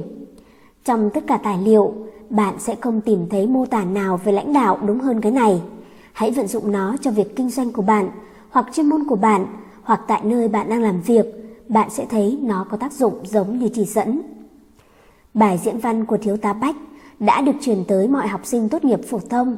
Nó cũng đã được đông đảo sinh viên biết tới. Nó cũng đã trở thành cẩm nang cho những người ở vị trí lãnh đạo, cho dù ở bất cứ ngành nghề nào, kinh doanh hoặc nghiên cứu. Tại bài học thứ hai, bạn đã học về giá trị của mục tiêu chủ chốt, nhấn mạnh rằng mục tiêu của bạn phải chủ động, không thụ động. Một mục tiêu xác định chỉ là một mong ước đơn thuần, trừ phi bạn trở thành người khởi xướng và kiên trì, mãnh liệt theo đuổi mục tiêu đó cho tới khi nó thành hiện thực. Bạn không thể đi tới đâu mà không có sự kiên trì, một thực tế không thường được nhắc tới. Sự khác biệt giữa kiên trì và không kiên trì cũng giống như sự khác biệt giữa mong muốn một điều và chủ động quyết tâm để có được nó. Để trở thành người khởi xướng, bạn phải hình thành thói quen tích cực và kiên trì theo đuổi các mục tiêu đã định cho đến khi bạn có được nó. Cho dù việc này có thể mất một năm hay 20 năm, có mục tiêu mà không nỗ lực đạt được nó thì cũng như không có mục tiêu. Bạn sẽ không tận dụng tối đa cuốn sách này nếu bạn không thực hành mỗi ngày để đưa bản thân tới gần những mục tiêu chính. Đừng tự lừa dối bản thân hoặc cho phép bản thân bị lừa dối để tin rằng những mục tiêu chính của bạn sẽ thành hiện thực nếu bạn chỉ chờ đợi. Việc cụ thể hóa sẽ thông qua quyết tâm, được hỗ trợ bởi các kế hoạch cẩn thận và sự khởi xướng của chính bạn trong việc thực thi các kế hoạch đó, hoặc nó sẽ không xảy ra. Một trong những yêu cầu chính đối với lãnh đạo là khả năng ra quyết định nhanh chóng và dứt khoát. Một phân tích về hơn 16.000 người đã chứng minh một thực tế rằng những nhà lãnh đạo luôn là những người sẵn sàng ra quyết định, thậm chí trong những vấn đề không quan trọng lắm, còn những người khác không bao giờ là người ra quyết định nhanh chóng. Hãy ghi nhớ, người đi theo, cho dù thuộc tầng lớp nào, là người hiếm khi biết bản thân muốn gì. Anh ta trống rỗng, chần chừ và thực sự từ chối đưa ra quyết định, ngay cả trong những vấn đề có ít tầm quan trọng nhất, trừ khi một nhà lãnh đạo buộc anh ta phải làm như vậy. Phần lớn mọi người không thể và sẽ không ra quyết định nhanh chóng. Người lãnh đạo là người biết mình muốn gì và có phương án để giúp họ đạt được điều đó. Tới đây, ta thấy rằng điều này có mối liên hệ chặt chẽ với hai nguyên tắc cho bài học thứ hai và bài học này. Nhà lãnh đạo không chỉ đưa ra một mục tiêu chủ chốt mà anh ta còn có một kế hoạch xác định để đạt được những mục tiêu đó. Quy luật sự tự tin cũng rất quan trọng đối với người lãnh đạo. Nguyên nhân chính khiến những người đi theo không ra quyết định chính là do họ không có sự tự tin để làm điều này. Mọi nhà lãnh đạo đều sử dụng quy luật mục tiêu xác định, quy luật sự tự tin, quy luật khởi xướng và lãnh đạo. Nếu anh ta là một nhà lãnh đạo thành công xuất chúng, thì anh còn vận dụng cả quy luật tưởng tượng, sự nhiệt tình, tự kiểm soát, tính cách dễ chịu, tư duy chính xác, tập trung và khoan dung. Nếu không kết hợp sử dụng tất cả những quy luật này, không ai có thể trở thành một nhà lãnh đạo thực sự tài ba.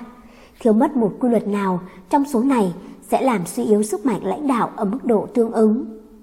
Một nhân viên bán hàng của Đại học La Salle Extension University đã gọi một người môi giới bất động sản tại thành phố nhỏ miền Tây để thử bán cho anh chàng môi giới nhà đất một khóa học về quản lý kinh doanh và bán hàng. Khi người bán hàng tới văn phòng nhà đất, anh ta thấy một quý ông đang gõ lá thư bằng hai ngón tay trên chiếc máy đánh chữ cũ kỹ. Người bán hàng giới thiệu bản thân rồi tiếp tục giới thiệu về môi trường và khóa học định bán. Người môi giới bất động sản lắng nghe với sự thích thú. Sau khi người bán hàng đã trình bày xong, anh ta lưỡng lự chờ đợi dấu hiệu đồng ý hoặc không từ phía khách hàng tiềm năng. Nghĩ rằng có lẽ những điều mình nói chưa đủ để khách hàng đưa ra quyết định. Người bán hàng lại tóm tắt ngắn gọn những lợi ích của khóa học một lần nữa. Vẫn không có phản ứng gì từ phía người môi giới bất động sản. Không ai có thể tư duy chính xác cho đến khi anh ta học cách phân biệt giữa tin đồn và thông tin về sự thật. Cuối cùng, người bán hàng lành hỏi thẳng, anh muốn đăng ký khóa học này phải không? Với tông giọng chậm rãi, kéo dài, người môi giới bất động sản trả lời, ôi, tôi cũng chẳng biết tôi có muốn hay không nữa. Đúng là anh ta đang nói thật, bởi vì anh ta là một trong những hàng triệu người gặp khó khăn trong việc ra quyết định. Sau khi đánh giá về bản chất con người, người bán hàng đứng dậy, đội mũ, cất tài liệu vào trong cặp và chuẩn bị ra về. Sau đó anh ta đổi sang chiến thuật có phần quyết liệt, khiến người môi giới bất động sản có phần ngạc nhiên với câu nói sau. Tôi sẽ tự mình nói điều này, có thể anh sẽ không thích đâu, nhưng nó có thể giúp ích cho anh. Hãy nhìn cái văn phòng mà anh đang làm đi, sàn thì bẩn, bức tường đầy bụi bặm, máy đánh chữ mà anh đang sử dụng trông như thể đó là chiếc máy mà ông Noa đã sử dụng trong cái thuyền gốc cây ở trận Đại Hồng Thủy. Quần của anh bị vá ở đầu gối, cổ áo bị bẩn, râu không cạo và anh có một ánh nhìn trong mắt cho tôi biết anh là kẻ thua cuộc. Làm ơn hãy đi tiếp và làm điều gì đó điên rồ. Đó là những gì tôi muốn anh làm. Bởi vì điều đó có thể thôi thúc anh nghĩ tới điều gì đó hữu ích cho anh và cho những người phụ thuộc vào anh. Tôi có thể thấy trong trí tưởng tượng của mình, ngôi nhà nơi anh sống, một vài đứa trẻ không được mặc đẹp và có lẽ cũng chẳng được ăn no. Một người mẹ có trang phục ba mùa lạc mốt, đôi mắt mang cùng một vẻ thất bại giống anh. Người phụ nữ nhỏ bé mà anh đã lấy đã bị mắc kẹt cùng anh, nhưng chính anh đã không làm được điều gì tốt đẹp cho cuộc sống mà cô ấy hy vọng khi cùng anh kết hôn. Hãy nhớ rằng lúc này tôi đang không chiêu mộ sinh viên tiềm năng, bởi vì tôi cũng sẽ không bán cho anh khóa học và lúc này cho dù anh có trả tiền trước. Bởi vì nếu tôi làm vậy, anh sẽ không chủ động để hoàn thành nó. Và chúng tôi không muốn có bất cứ ai thất bại trong danh sách sinh viên của mình. Những lời mà tôi đang nói với anh có thể khiến tôi không thể bán được cho anh cái gì, nhưng nó có thể làm điều gì đó cho anh. Bây giờ tôi sẽ chỉ nói đúng vài từ giải thích tại sao anh thất bại, tại sao anh mổ cò đánh chữ trên cái máy đánh chữ cũ kỹ trong một văn phòng cũ bẩn tại một thành phố nhỏ bởi vì anh không có khả năng ra quyết định. Cả đời anh đã tạo lập thói quen trốn tránh trách nhiệm ra quyết định cho tới khi anh trở nên không thể ra quyết định được nữa.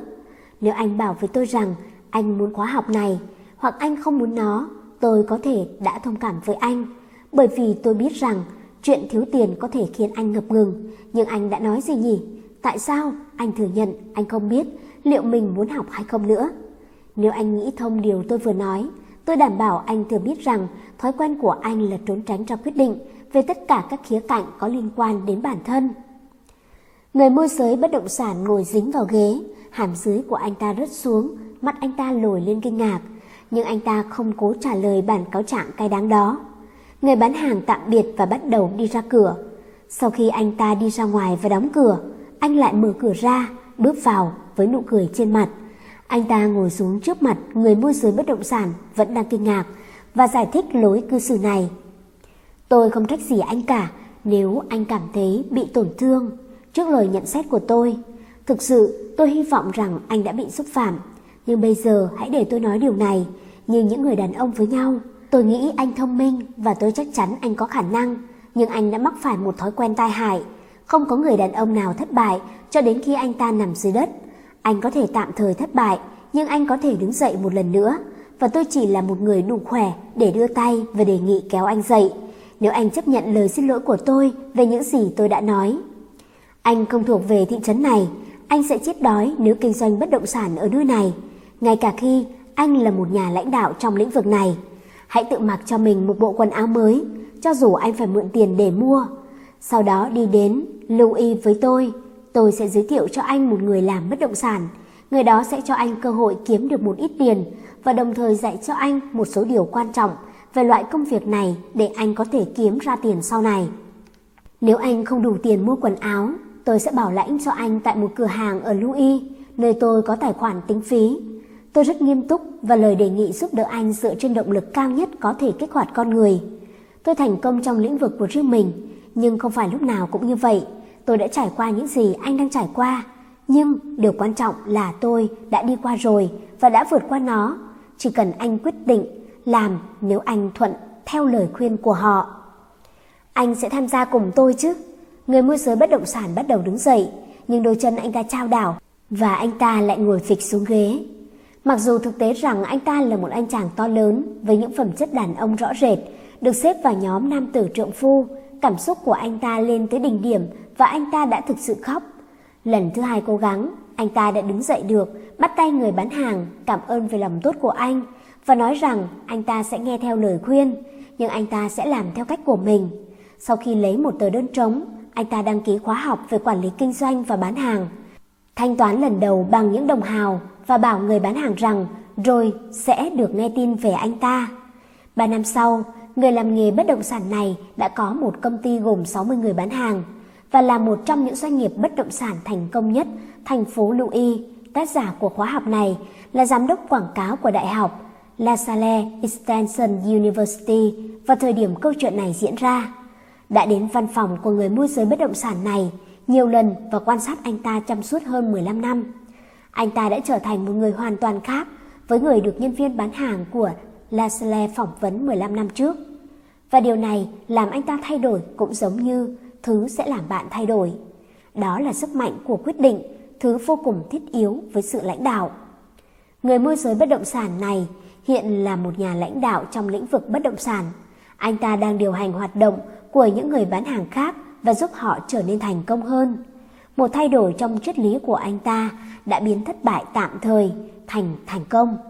Mọi nhân viên bán hàng mới đến làm việc đều được gọi vào văn phòng riêng của anh ta trước khi được tuyển dụng và được nghe kể về câu chuyện biến đổi của chính anh ta.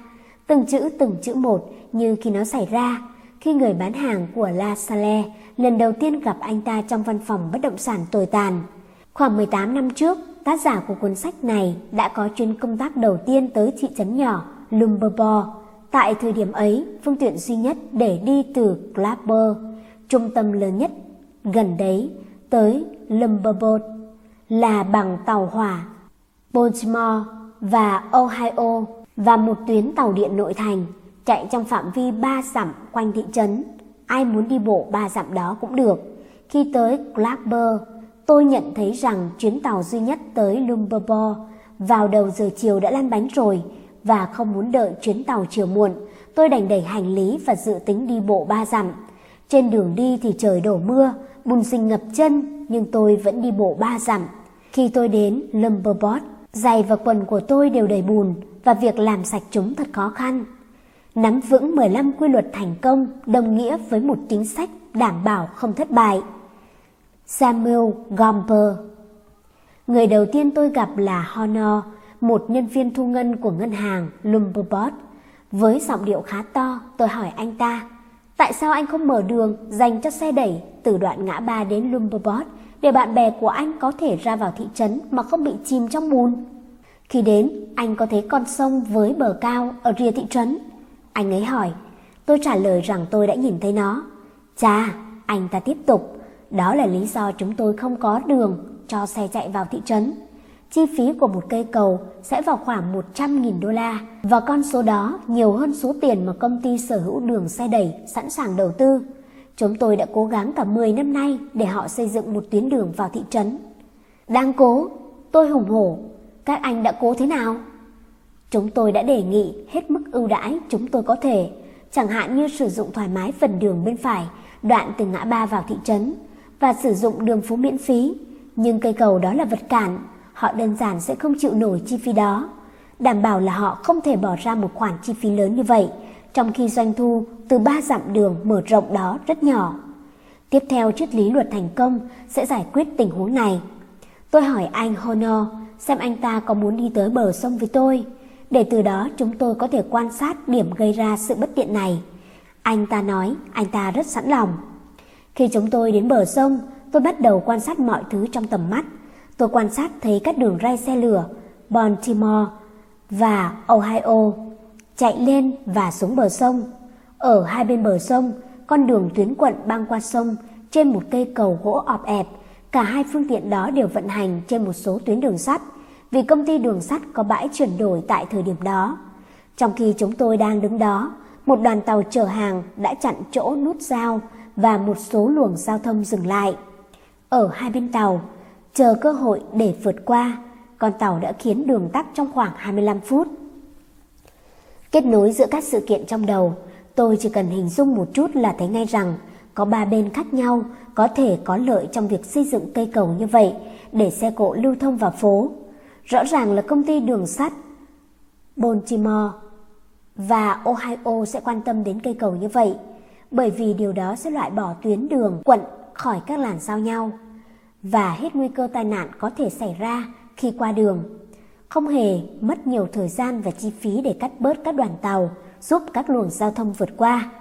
Rõ ràng là chính quyền quận cũng có lợi với cây cầu này bởi vì nó sẽ nâng tầm đường xá của quận, thuận tiện hơn với công chúng và tất nhiên công ty đường sắt cũng sẽ có lợi với cây cầu này, nhưng họ không muốn trả toàn bộ chi phí. Những dữ liệu đó băng qua đầu tôi, như thể tôi đứng đó và nhìn tàu chở hàng bị cắt ra để các luồng giao thông băng qua. Một mục tiêu xác định đã xuất hiện trong đầu tôi, đồng thời một kế hoạch cụ thể ra đời. Ngày hôm sau tôi gặp hội đồng thị trấn, bao gồm thị trưởng, ủy viên hội đồng và một số công dân tiêu biểu, và gọi cho tổng giám đốc của công ty đường sắt Baltimore và Ohio tại Grafton. Chúng tôi đã thuyết phục anh ta rằng anh ta chỉ mất một phần ba chi phí của cây cầu để đưa tuyến đường quận ra khỏi đường ray của công ty anh ta. Tiếp theo, chúng tôi gặp quận ủy viên và thấy họ khá nhiệt tình về khả năng có được một cây cầu mới bằng cách chi trả một phần ba tổng chi phí. Họ hứa sẽ trả một phần ba với điều kiện chúng tôi có thể lo được hai phần ba còn lại. Sau đó chúng tôi đã đến gặp chủ tịch của công ty Johnson, sở hữu đường xe đẩy tại Fairmont và đưa ra đề nghị sử dụng hoàn toàn phía bên phải con đường và 2 phần 3 chi phí của cây cầu với điều kiện anh ta sẽ tiến hành xây dựng đường vào thị trấn ngay. Chúng tôi cũng được ông ta chấp nhận. Ba tuần sau, một hợp đồng đã được ký kết giữa công ty đường sắt Baltimore và Ohio. Công ty Monongahela Valley Jackson và Hội đồng quận Harrison về việc xây dựng chiếc cầu, mỗi bên sẽ chịu 1 phần 3 chi phí. Hai tháng sau, phần đường bên phải được nâng cấp với cây cầu ở bên dưới và 3 tháng sau, xe cộ đi vào Lumberbot đã lưu thông bình thường. Tình huống này rất có ý nghĩa với thị trấn Lumberbot bởi vì nó hỗ trợ giao thông giúp người dân có thể ra vào thị trấn mà không phải tốn công vô ích. Đây cũng là một vụ tuyệt vời đối với tôi vì nó giúp tôi được mang danh người đã làm mọi thứ. Tôi đã có được hai lợi ích rất cụ thể từ sự kiện này. Cố vấn trưởng của công ty Jackson đã thuê tôi làm trợ lý cho ông ta và sau này nó là cách để đưa tôi đến vị trí giám đốc quảng cáo cho đại học La Salle Extension University. Lumberbot vẫn là một thị trấn nhỏ, còn Chicago là một thành phố lớn và có khoảng cách tương đối xa nhau, nhưng tin tức về sự khởi xướng và lãnh đạo tự chấp cánh và bay tới đó. 4 trong số 15 quy luật thành công đã được thể hiện lồng ghép trong ví dụ vừa rồi. Đó là một mục tiêu chính xác định, sự tự tin, sự tưởng tượng cùng sự khởi xướng và lãnh đạo, quy luật về làm nhiều hơn tiền công cũng được áp dụng vào vụ thương lượng đó. Bởi vì tôi không đòi hỏi bất cứ thứ gì và thực tế là tôi cũng không được trả tiền cho việc tôi làm. Thành thật mà nói, tôi tự nguyện làm cho cây cầu được xây dựng, coi đó là một thách thức đối với những người nói rằng nó không thể thực hiện được, chứ tôi không có mong muốn được trả tiền. Bằng thái độ của tôi, tôi khá thân mật với ông Honor rằng tôi có thể hoàn thành công việc và ông ta không chậm trễ, bắt tôi lại và đưa tôi đi kiểm tra. Các bạn nên chú ý đến phần cần sử dụng trí tưởng tượng trong vụ thương lượng này. Trong 10 năm, người dân thị trấn Lumberbot đã cố gắng để có được một đường xe ô tô trong thị trấn. Không thể kết luận rằng thị trấn thiếu những người có khả năng, bởi vì điều đó sẽ không chính xác. Trên thực tế có rất nhiều người có khả năng trong thị trấn, nhưng họ đã phạm phải sai lầm thường xảy ra với tất cả chúng ta. Đó là cố gắng giải quyết vấn đề của họ thông qua nguồn lực duy nhất, trong khi thực sự có sẵn BA nguồn lực có thể tham gia đóng góp giải pháp.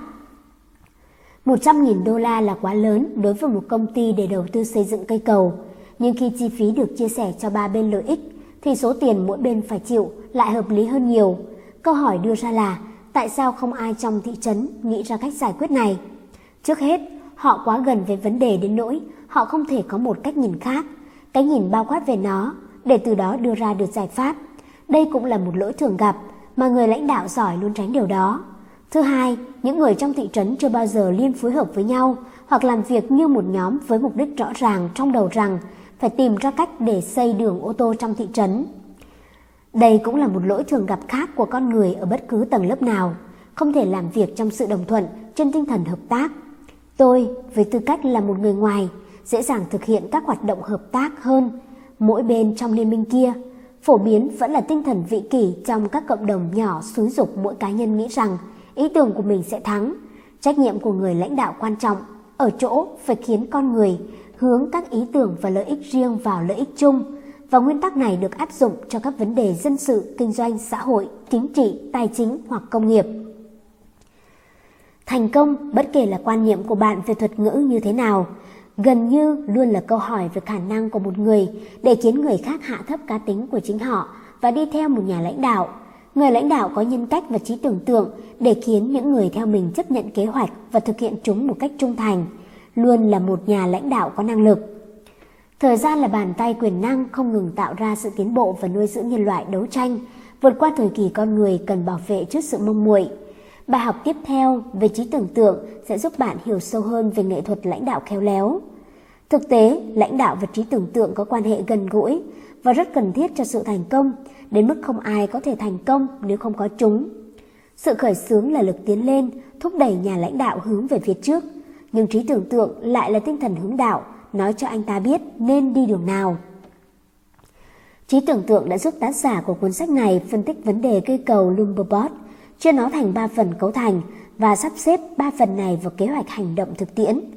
Gần như mọi vấn đề đều có thể chia thành các phần hoặc giai đoạn để dễ dàng quản lý hơn khi chúng được lắp ghép thành một trình thể.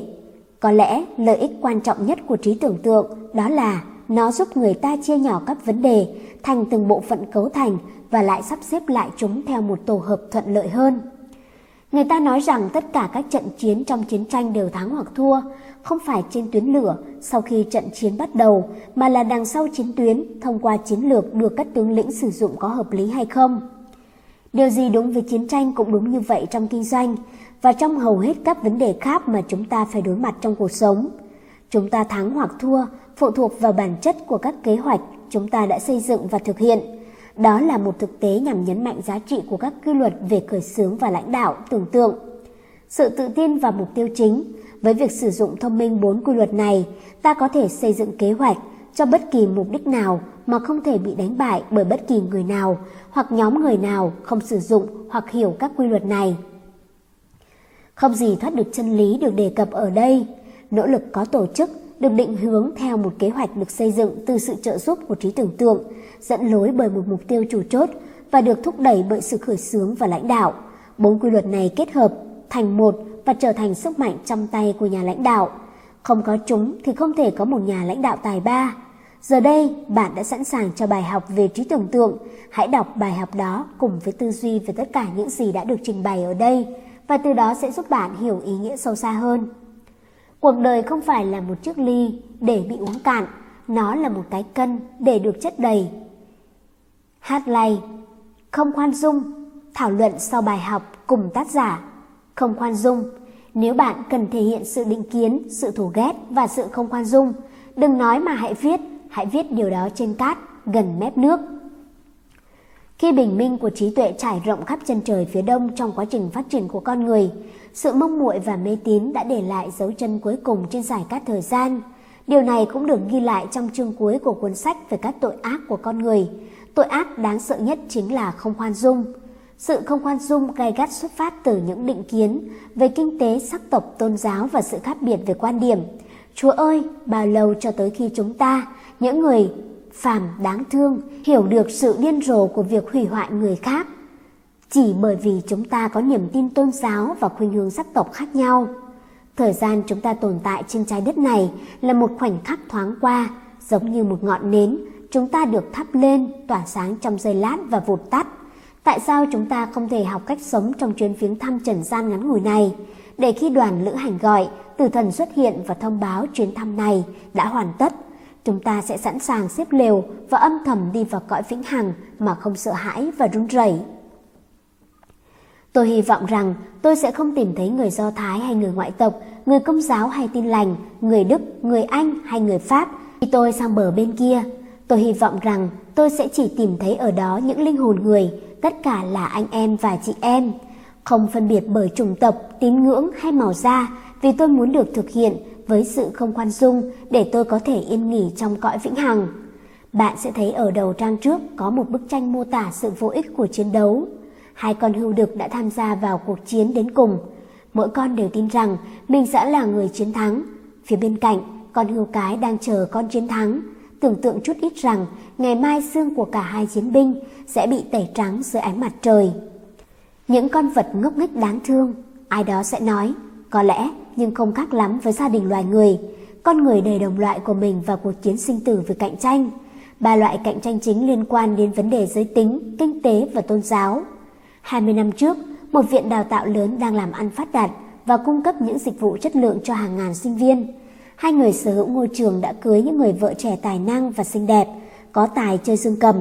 Hai người vợ vướng vào một cuộc tranh luận xem ai là người giỏi hơn trong môn nghệ thuật này. Cuộc tranh cãi xuất phát từ hai người chồng, họ trở thành kẻ thù không đội trời chung. Giờ đây, những khúc xương của ngôi trường từng một thời thịnh vượng nằm phơi dưới ánh mặt trời. Hai con hươu trong bức tranh ở trên đang khóa sừng vào nhau để thu hút sự chú ý của con cái. Hai con hươu được hút nhau bởi cơn bốc đồng y như vậy. Tại một trong những nhà máy công nghiệp lớn nhất, hai nhà quản lý trẻ khác cũng hút nhau bởi vì một người được đề bạt vào vị trí mà người kia nghĩ rằng anh ta đáng nhận được. Trong hơn 5 năm, sự im lặng ẩn dưới sự thù ghét và không khoan dung đã lộ diện. Những nhân viên dưới quyền hai người quản lý này bị tiêm nhiễm sự thù ghét mà họ thấy ở cấp trên. Dần dần, thái độ thù địch lan rộng ra khắp nhà máy. Những người này bắt đầu chia thành các nhóm nhỏ. Hoạt động sản xuất đi xuống, họ bắt đầu gặp khó khăn về tài chính và cuối cùng bị phá sản cả công ty. Giờ đây những khúc xương của một doanh nghiệp đã từng thịnh vượng nằm phơi dưới ánh mặt trời và hai nhà quản lý cùng vài nghìn người khác buộc phải bắt đầu lại từ đầu trong một lĩnh vực khác ở vùng núi phía Tây, Virginia, hai gia đình dân tộc miền núi đang sinh sống yên bình là gia đình Hatfield và McCoy. Họ đã là hàng xóm thân thiện trong ba thế hệ. Một con lợn lưng xám của gia đình McCoy bò qua hàng rào vào cánh đồng ngô của gia đình Hatfield. Nhà Hatfield lừa chó săn ra cắn con lợn. McCoy trả thù bằng cách giết con chó. Từ đó bắt đầu một mối thù kéo dài trong ba thế hệ và khiến nhiều người thuộc hai nhà Hatfield và McCoy thiệt mạng. Trong một vùng ngoại ô thượng lưu của Philadelphia, một số quý ông giàu có đã xây dựng nhà, chữ không khoan dung được viết ở phía trước của mỗi ngôi nhà. Người này xây một hàng rào thép cao trước nhà, người hàng xóm bên cạnh không chịu thua kém, xây một hàng rào cao gấp đôi. Một người khác mua một chiếc xe máy mới và lập tức người hàng xóm muốn thể hiện mình giỏi hơn anh ta bằng việc mua hai chiếc xe mới. Một người sửa sang lại ngôi nhà, xây thêm một mái hiên kiểu thuộc địa, người hàng xóm bên cạnh xây thêm mái hiên mới và một nhà để xe phong cách Tây Ban Nha cho thấy đẳng cấp. Ngôi biệt thự lớn trên đỉnh đồi mở một bữa tiệc chiêu đãi với một hàng dài những chiếc xe chứa đầy những người chẳng thân thiết gì với chủ nhà.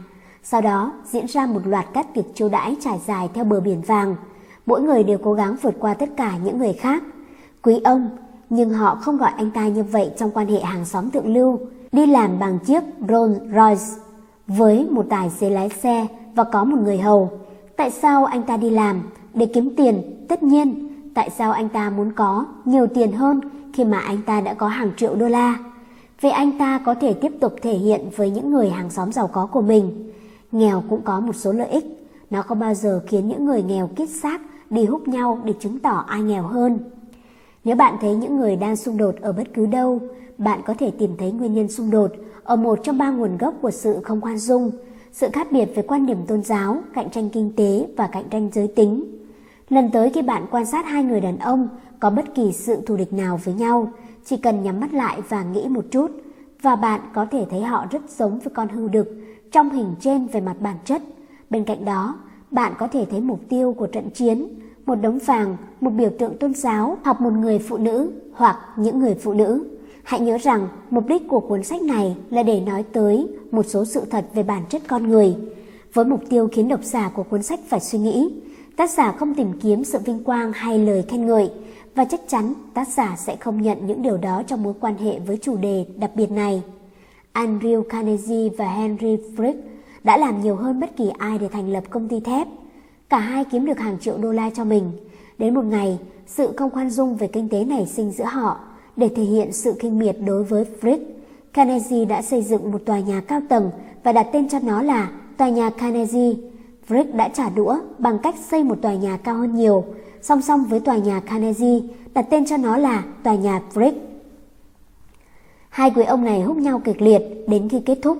Carnegie mất trí vào những thứ mà có lẽ chỉ có chúng ta trong thế giới này biết đến.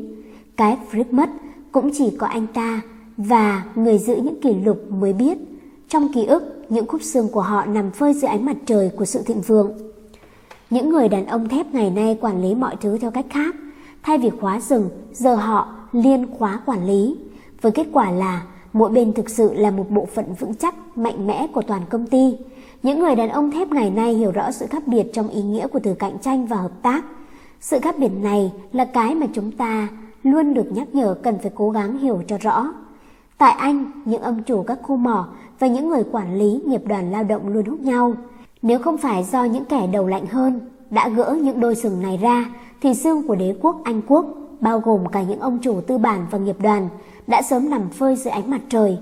Một năm xung đột mở rộng giữa nghiệp đoàn và các ông chủ tư bản tại Anh quốc sẽ đồng nghĩa với sự hủy diệt của đế quốc Anh. Những quốc gia khác trên thế giới sẽ tóm lấy tất cả các bộ máy kinh tế mà nước Anh hiện giờ kiểm soát. Hãy khiến những nhà lãnh đạo trong nền công nghiệp và công đoàn của Mỹ không quên bài học này. 15 yếu tố tham gia vào việc duy trì sự thành công, một trong số đó là khoan dung. 14 yếu tố còn lại đã được nhắc đến nhiều lần trong các bài học. Sự không khoan dung trói chân con người bằng xiềng xích của sự mông muội và che mắt anh ta bằng thước đo của sợ hãi và mê tín. Sự không khoan dung đóng cuốn sách tri thức và viết lên bìa dòng chữ không được mở sách ra. Từ cuối cùng đã được viết ở đây bổn phận của bạn không phải là khoan dung, đó là đặc ân của bạn. Khi bạn đọc đến đoạn này, hãy nhớ rằng việc gieo hạt giống không khoan dung là công việc duy nhất và độc quyền của một số người. Tất cả các cuộc chiến tranh, biểu tình và các hình thức khác đều mang lại lợi nhuận cho một số người. Nếu điều đó không diễn ra thì sẽ không có chiến tranh, biểu tình và các hình thức thù địch tương tự khác. Ở Hoa Kỳ ngày nay có một hệ thống tuyên truyền được tổ chức tốt, Mục tiêu của nó là khuấy động xung đột và sự thù địch giữa những ông chủ tư bản và những người lao động. Hãy nhìn bức tranh ở đầu bài viết này theo cách khác và bạn có thể thấy điều sẽ xảy ra với tất cả những người đang hút nhau trong những bất đồng lao động. Và hãy nhớ rằng nó luôn là xương của công nhân chứ không phải của những người lãnh đạo của các công đoàn hoặc các công ty nằm phơi dưới ánh mặt trời sau khi cuộc chiến kết thúc. Khi bạn cảm thấy bản thân đang chuẩn bị hút nhau với ai đó, thì hãy nhớ rằng sẽ có lợi hơn nếu bạn khóa tay thay vì điều đó. Một cái bắt tay ấm áp, chân thành không khiến bất cứ khúc xương nào bị phơi dưới nắng. Tình yêu là giải pháp duy nhất trên đám mây đen của cuộc sống. Đó là sao mai và sao hôm. Nó tỏa sáng trên chiếc nôi của em bé và tỏa sáng trên ngôi mộ yên tĩnh. Đó là người mẹ của nghệ thuật, người truyền cảm hứng cho nhà thơ, nhà yêu nước và triết gia. Đó là không khí và ánh sáng của mọi trái tim, người xây dựng nên mọi ngôi nhà, người thiêu đốt mọi ngọn lửa. Đó là thứ đầu tiên khiến ta mơ về sự bất tử. Nó lấp đầy thế giới bằng giai điệu, vì âm nhạc là tiếng nói của tình yêu. Tình yêu là pháp dư, người mê hoặc, thay đổi những thứ vô giá trị thành niềm vui và tạo nên những vị vua và hoàng hậu bằng đất sét thông thường. Đó là nước hoa của loài hoa kỳ diệu, trái tim và nếu không có niềm đam mê thiêng liêng đó, chúng ta còn kém hơn cả quái thú. Nhưng với nó, trái đất là thiên đường và chúng ta là những vị thần. Incherson Nuôi dưỡng tình yêu với những người xung quanh bạn và bạn sẽ không còn muốn xung đột với anh ta trong trận chiến vô ích. Tình yêu khiến mỗi người trở thành người bảo vệ cho anh em mình. Tình yêu đích thực là ánh sáng từ thiên đường, tia sáng từ ngọn lửa bất tử, do Thánh Ala sai các thiên thần mang tới, nâng đỡ thế giới đầy ham muốn thấp hèn. Sự sùng kính che mở ý chí, thiên đường ẩn mình trong tình yêu, để cho ta cảm giác của một thánh thần, để tự mình từ bỏ những suy nghĩ xấu xa. Một tia sáng của Ngài tạo nên tất cả, vinh quang bao quanh tâm hồn ta. Byron Lời kêu gọi những nhà lãnh đạo mới và phong cách mới về lãnh đạo. Cuộc khủng hoảng kinh tế kéo dài từ năm 1929, như một nhà vật lý có tâm đối với nước Mỹ, đã xóa sạch vô số các tệ nạn và mở đường cho cả những nhóm lãnh đạo mới và một phong cách mới về lãnh đạo. Mô hình lãnh đạo mà nước Mỹ khoa trương trước cuộc suy thoái đã khiến nhiều người thất bại ngay trong thời kỳ đỉnh cao nhất. Trong thực tế, không ai coi cuộc khủng hoảng này là thời điểm tỏa sáng của một nhà lãnh đạo thực sự, là người có những phẩm chất của một lãnh đạo thiên tài. Thực tế đáng kinh ngạc này đòi hỏi một tuyên bố về những phẩm chất cấu thành nên lãnh đạo. Những phẩm chất này được liệt kê ở đây để định hướng cho những người mong muốn trở thành lãnh đạo trong tương lai. 20 phẩm chất cần có của nhà lãnh đạo tương lai. Những người xương cao su, nghĩa là những người không có chính kiến, sẽ không trở thành lãnh đạo của tương lai. Họ sẽ được thay thế bởi vì họ thiếu những phẩm chất cần thiết cho lãnh đạo tại thời điểm cả nước thực sự đang chảy máu, đến chết vì lãnh đạo yếu kém. Các nhà lãnh đạo của tương lai phải sở hữu những phẩm chất sau đây. Thứ nhất, kiểm soát được 6 nỗi sợ cơ bản. Thứ hai, sẵn sàng bỏ qua lợi ích cá nhân vì lợi ích của những người đi theo, hoàn toàn kiểm soát bản thân, vượt qua sự hám lợi và tham lam. Thứ ba, chọn một mục tiêu duy nhất, thể hiện nó bằng một chương trình lãnh đạo cụ thể hài hòa với các nhu cầu tại các thời điểm khác. Thứ tư, hiểu và vận dụng nguyên tắc kiểm soát trí tuệ, qua đó tạo ra sức mạnh nhờ phối hợp các nỗ lực trên tinh thần hợp tác. Thứ năm, tự tin ở mức độ cao nhất. Và thứ sáu, khả năng ra quyết định nhanh chóng và kiên trì thực hiện chúng. Thứ bảy, đủ trí tưởng tượng để giúp họ đoán trước những nhu cầu tại các thời điểm và xây dựng kế hoạch đáp ứng những nhu cầu đó. Thứ tám, khởi xướng một cách chủ động nhất. Thứ chín, sự nhiệt huyết và khả năng lan tỏa nó tới những người đi theo. Thứ mười, tự kiểm soát ở mức độ cao nhất. 11. Sẵn sàng thực hiện những hoạt động trợ giúp mà không cần được trả công. 12. Tính cách dễ chịu, thu hút.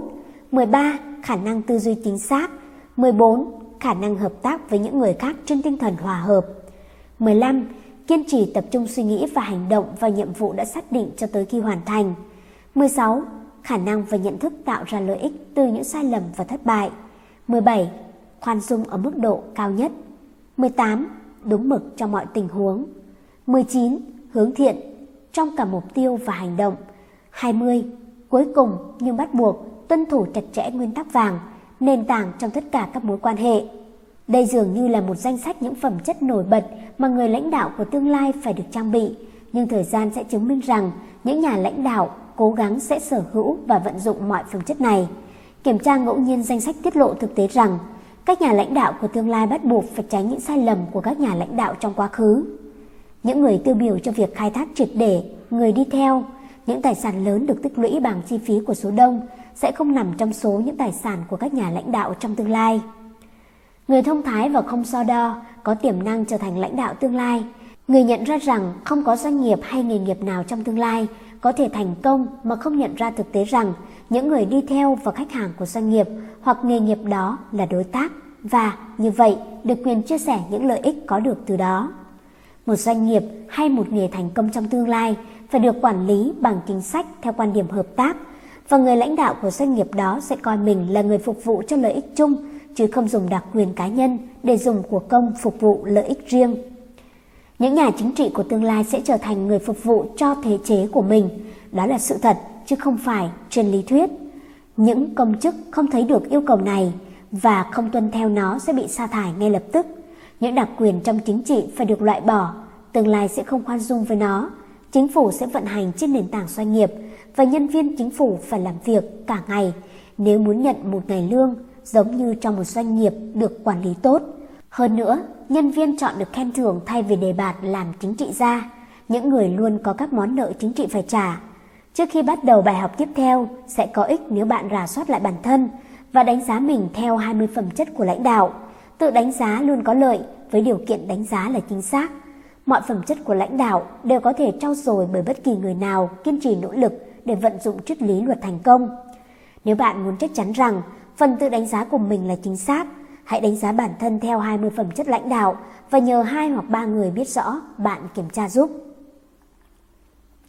Một phương pháp đơn giản để tự đánh giá là sao chép 20 phẩm chất lãnh đạo trên một tờ giấy. Sau mỗi phẩm chất, hãy viết từ hoàn hảo, bình thường hoặc kém theo những gì bạn tin đó là mức độ của bạn. Hoàn hảo nghĩa là bạn đạt tỷ lệ 5%, bình thường nghĩa là bạn đạt tỷ lệ 2,5% và kém nghĩa là bạn đạt 0%. Đặt những số liệu này trên bảng phân tích của bạn và tiếp tục thực hiện với các phẩm chất còn lại. Nếu số tổng cho bạn một tỷ lệ trung bình dưới 75%, bạn sẽ biết rằng bạn chưa phải là một nhà lãnh đạo trong ngành của mình. Biểu đồ sẽ tiết lộ cái bạn còn yếu. Nắm vững triết lý này sẽ cung cấp tất cả những gì bạn cần làm để loại bỏ hoặc khắc phục điểm yếu. Bảng tự phân tích này nên được làm trước khi bạn chuyển sang bài học tiếp theo, bởi vì nó giúp bạn nhận ra được nhiều điều từ đây và cho những bài học sau. Hãy nhớ rằng khi bạn thực hiện đánh giá này, mục tiêu của nó là giúp bạn hiểu chính mình qua đôi mắt tin cậy và thân thiện. Tổng kết Khởi xướng là chìa khóa vạn năng mở ra cánh cửa cơ hội. Muốn vậy, bạn phải từ bỏ thói quen trì hoãn và loại bỏ nó khỏi tính cách bản thân. Bạn đương nhiên hiểu rằng cách duy nhất để có hạnh phúc là cho đi tới những người khác. Điều tương tự cũng được áp dụng để phát triển năng lực khởi xướng. Bạn có thể phát triển khả năng cần thiết này bằng cách khiến việc làm ăn của mình tạo ra lợi ích cho những người xung quanh. Có hai phong cách lãnh đạo, một là tiêu cực và gai gắt, hai là tích cực và giúp đỡ. Phong cách lãnh đạo gai gắt không dẫn tới thành công mà dẫn tới sự thất bại hoàn toàn. Đó là phong cách được áp dụng bởi những người lãnh đạo chuyên quyền, những người áp đặt sự lãnh đạo của mình lên cấp dưới bất kể mong muốn của họ. Hai là phong cách quản lý được khuyến nghị dùng, được gọi là phong cách chịu đựng, phong cách dẫn tới sự tự quyết, tự do, tự phát triển và sự khai sáng, công bằng. Lãnh đạo là một tập hợp rất nhiều phẩm chất, những phẩm chất quan trọng nhất được tác giả liệt kê như sau: sự tự tin, quyền lực đạo đức, đức hy sinh, tính giá trưởng, sự lương thiện, khởi xướng, quyết đoán, sự tự trọng và can đảm. Sự hy sinh rất cần đối với người lãnh đạo, anh ta phải cho đi, cho đi mọi lúc, anh ta sẽ hy sinh sức lực của mình trong khoảng thời gian lâu nhất, làm những việc khó nhất và chịu trách nhiệm lớn nhất. Anh ta là người đàn ông đầu tiên thức dậy vào buổi sáng và là người đàn ông đi ngủ cuối cùng vào ban đêm. Anh ta làm việc trong khi những người khác ngủ. Bên cạnh đó, anh ta sẽ cần hy sinh về mặt tinh thần. Đó là sự cảm thông và chia sẻ với những vấn đề của những người lính dưới quyền. Action Theo bạn, khởi xướng và lãnh đạo là năng lực thuộc về bản chất. Hai năng lực có thể phát triển qua quá trình rèn luyện và cố gắng không ngừng.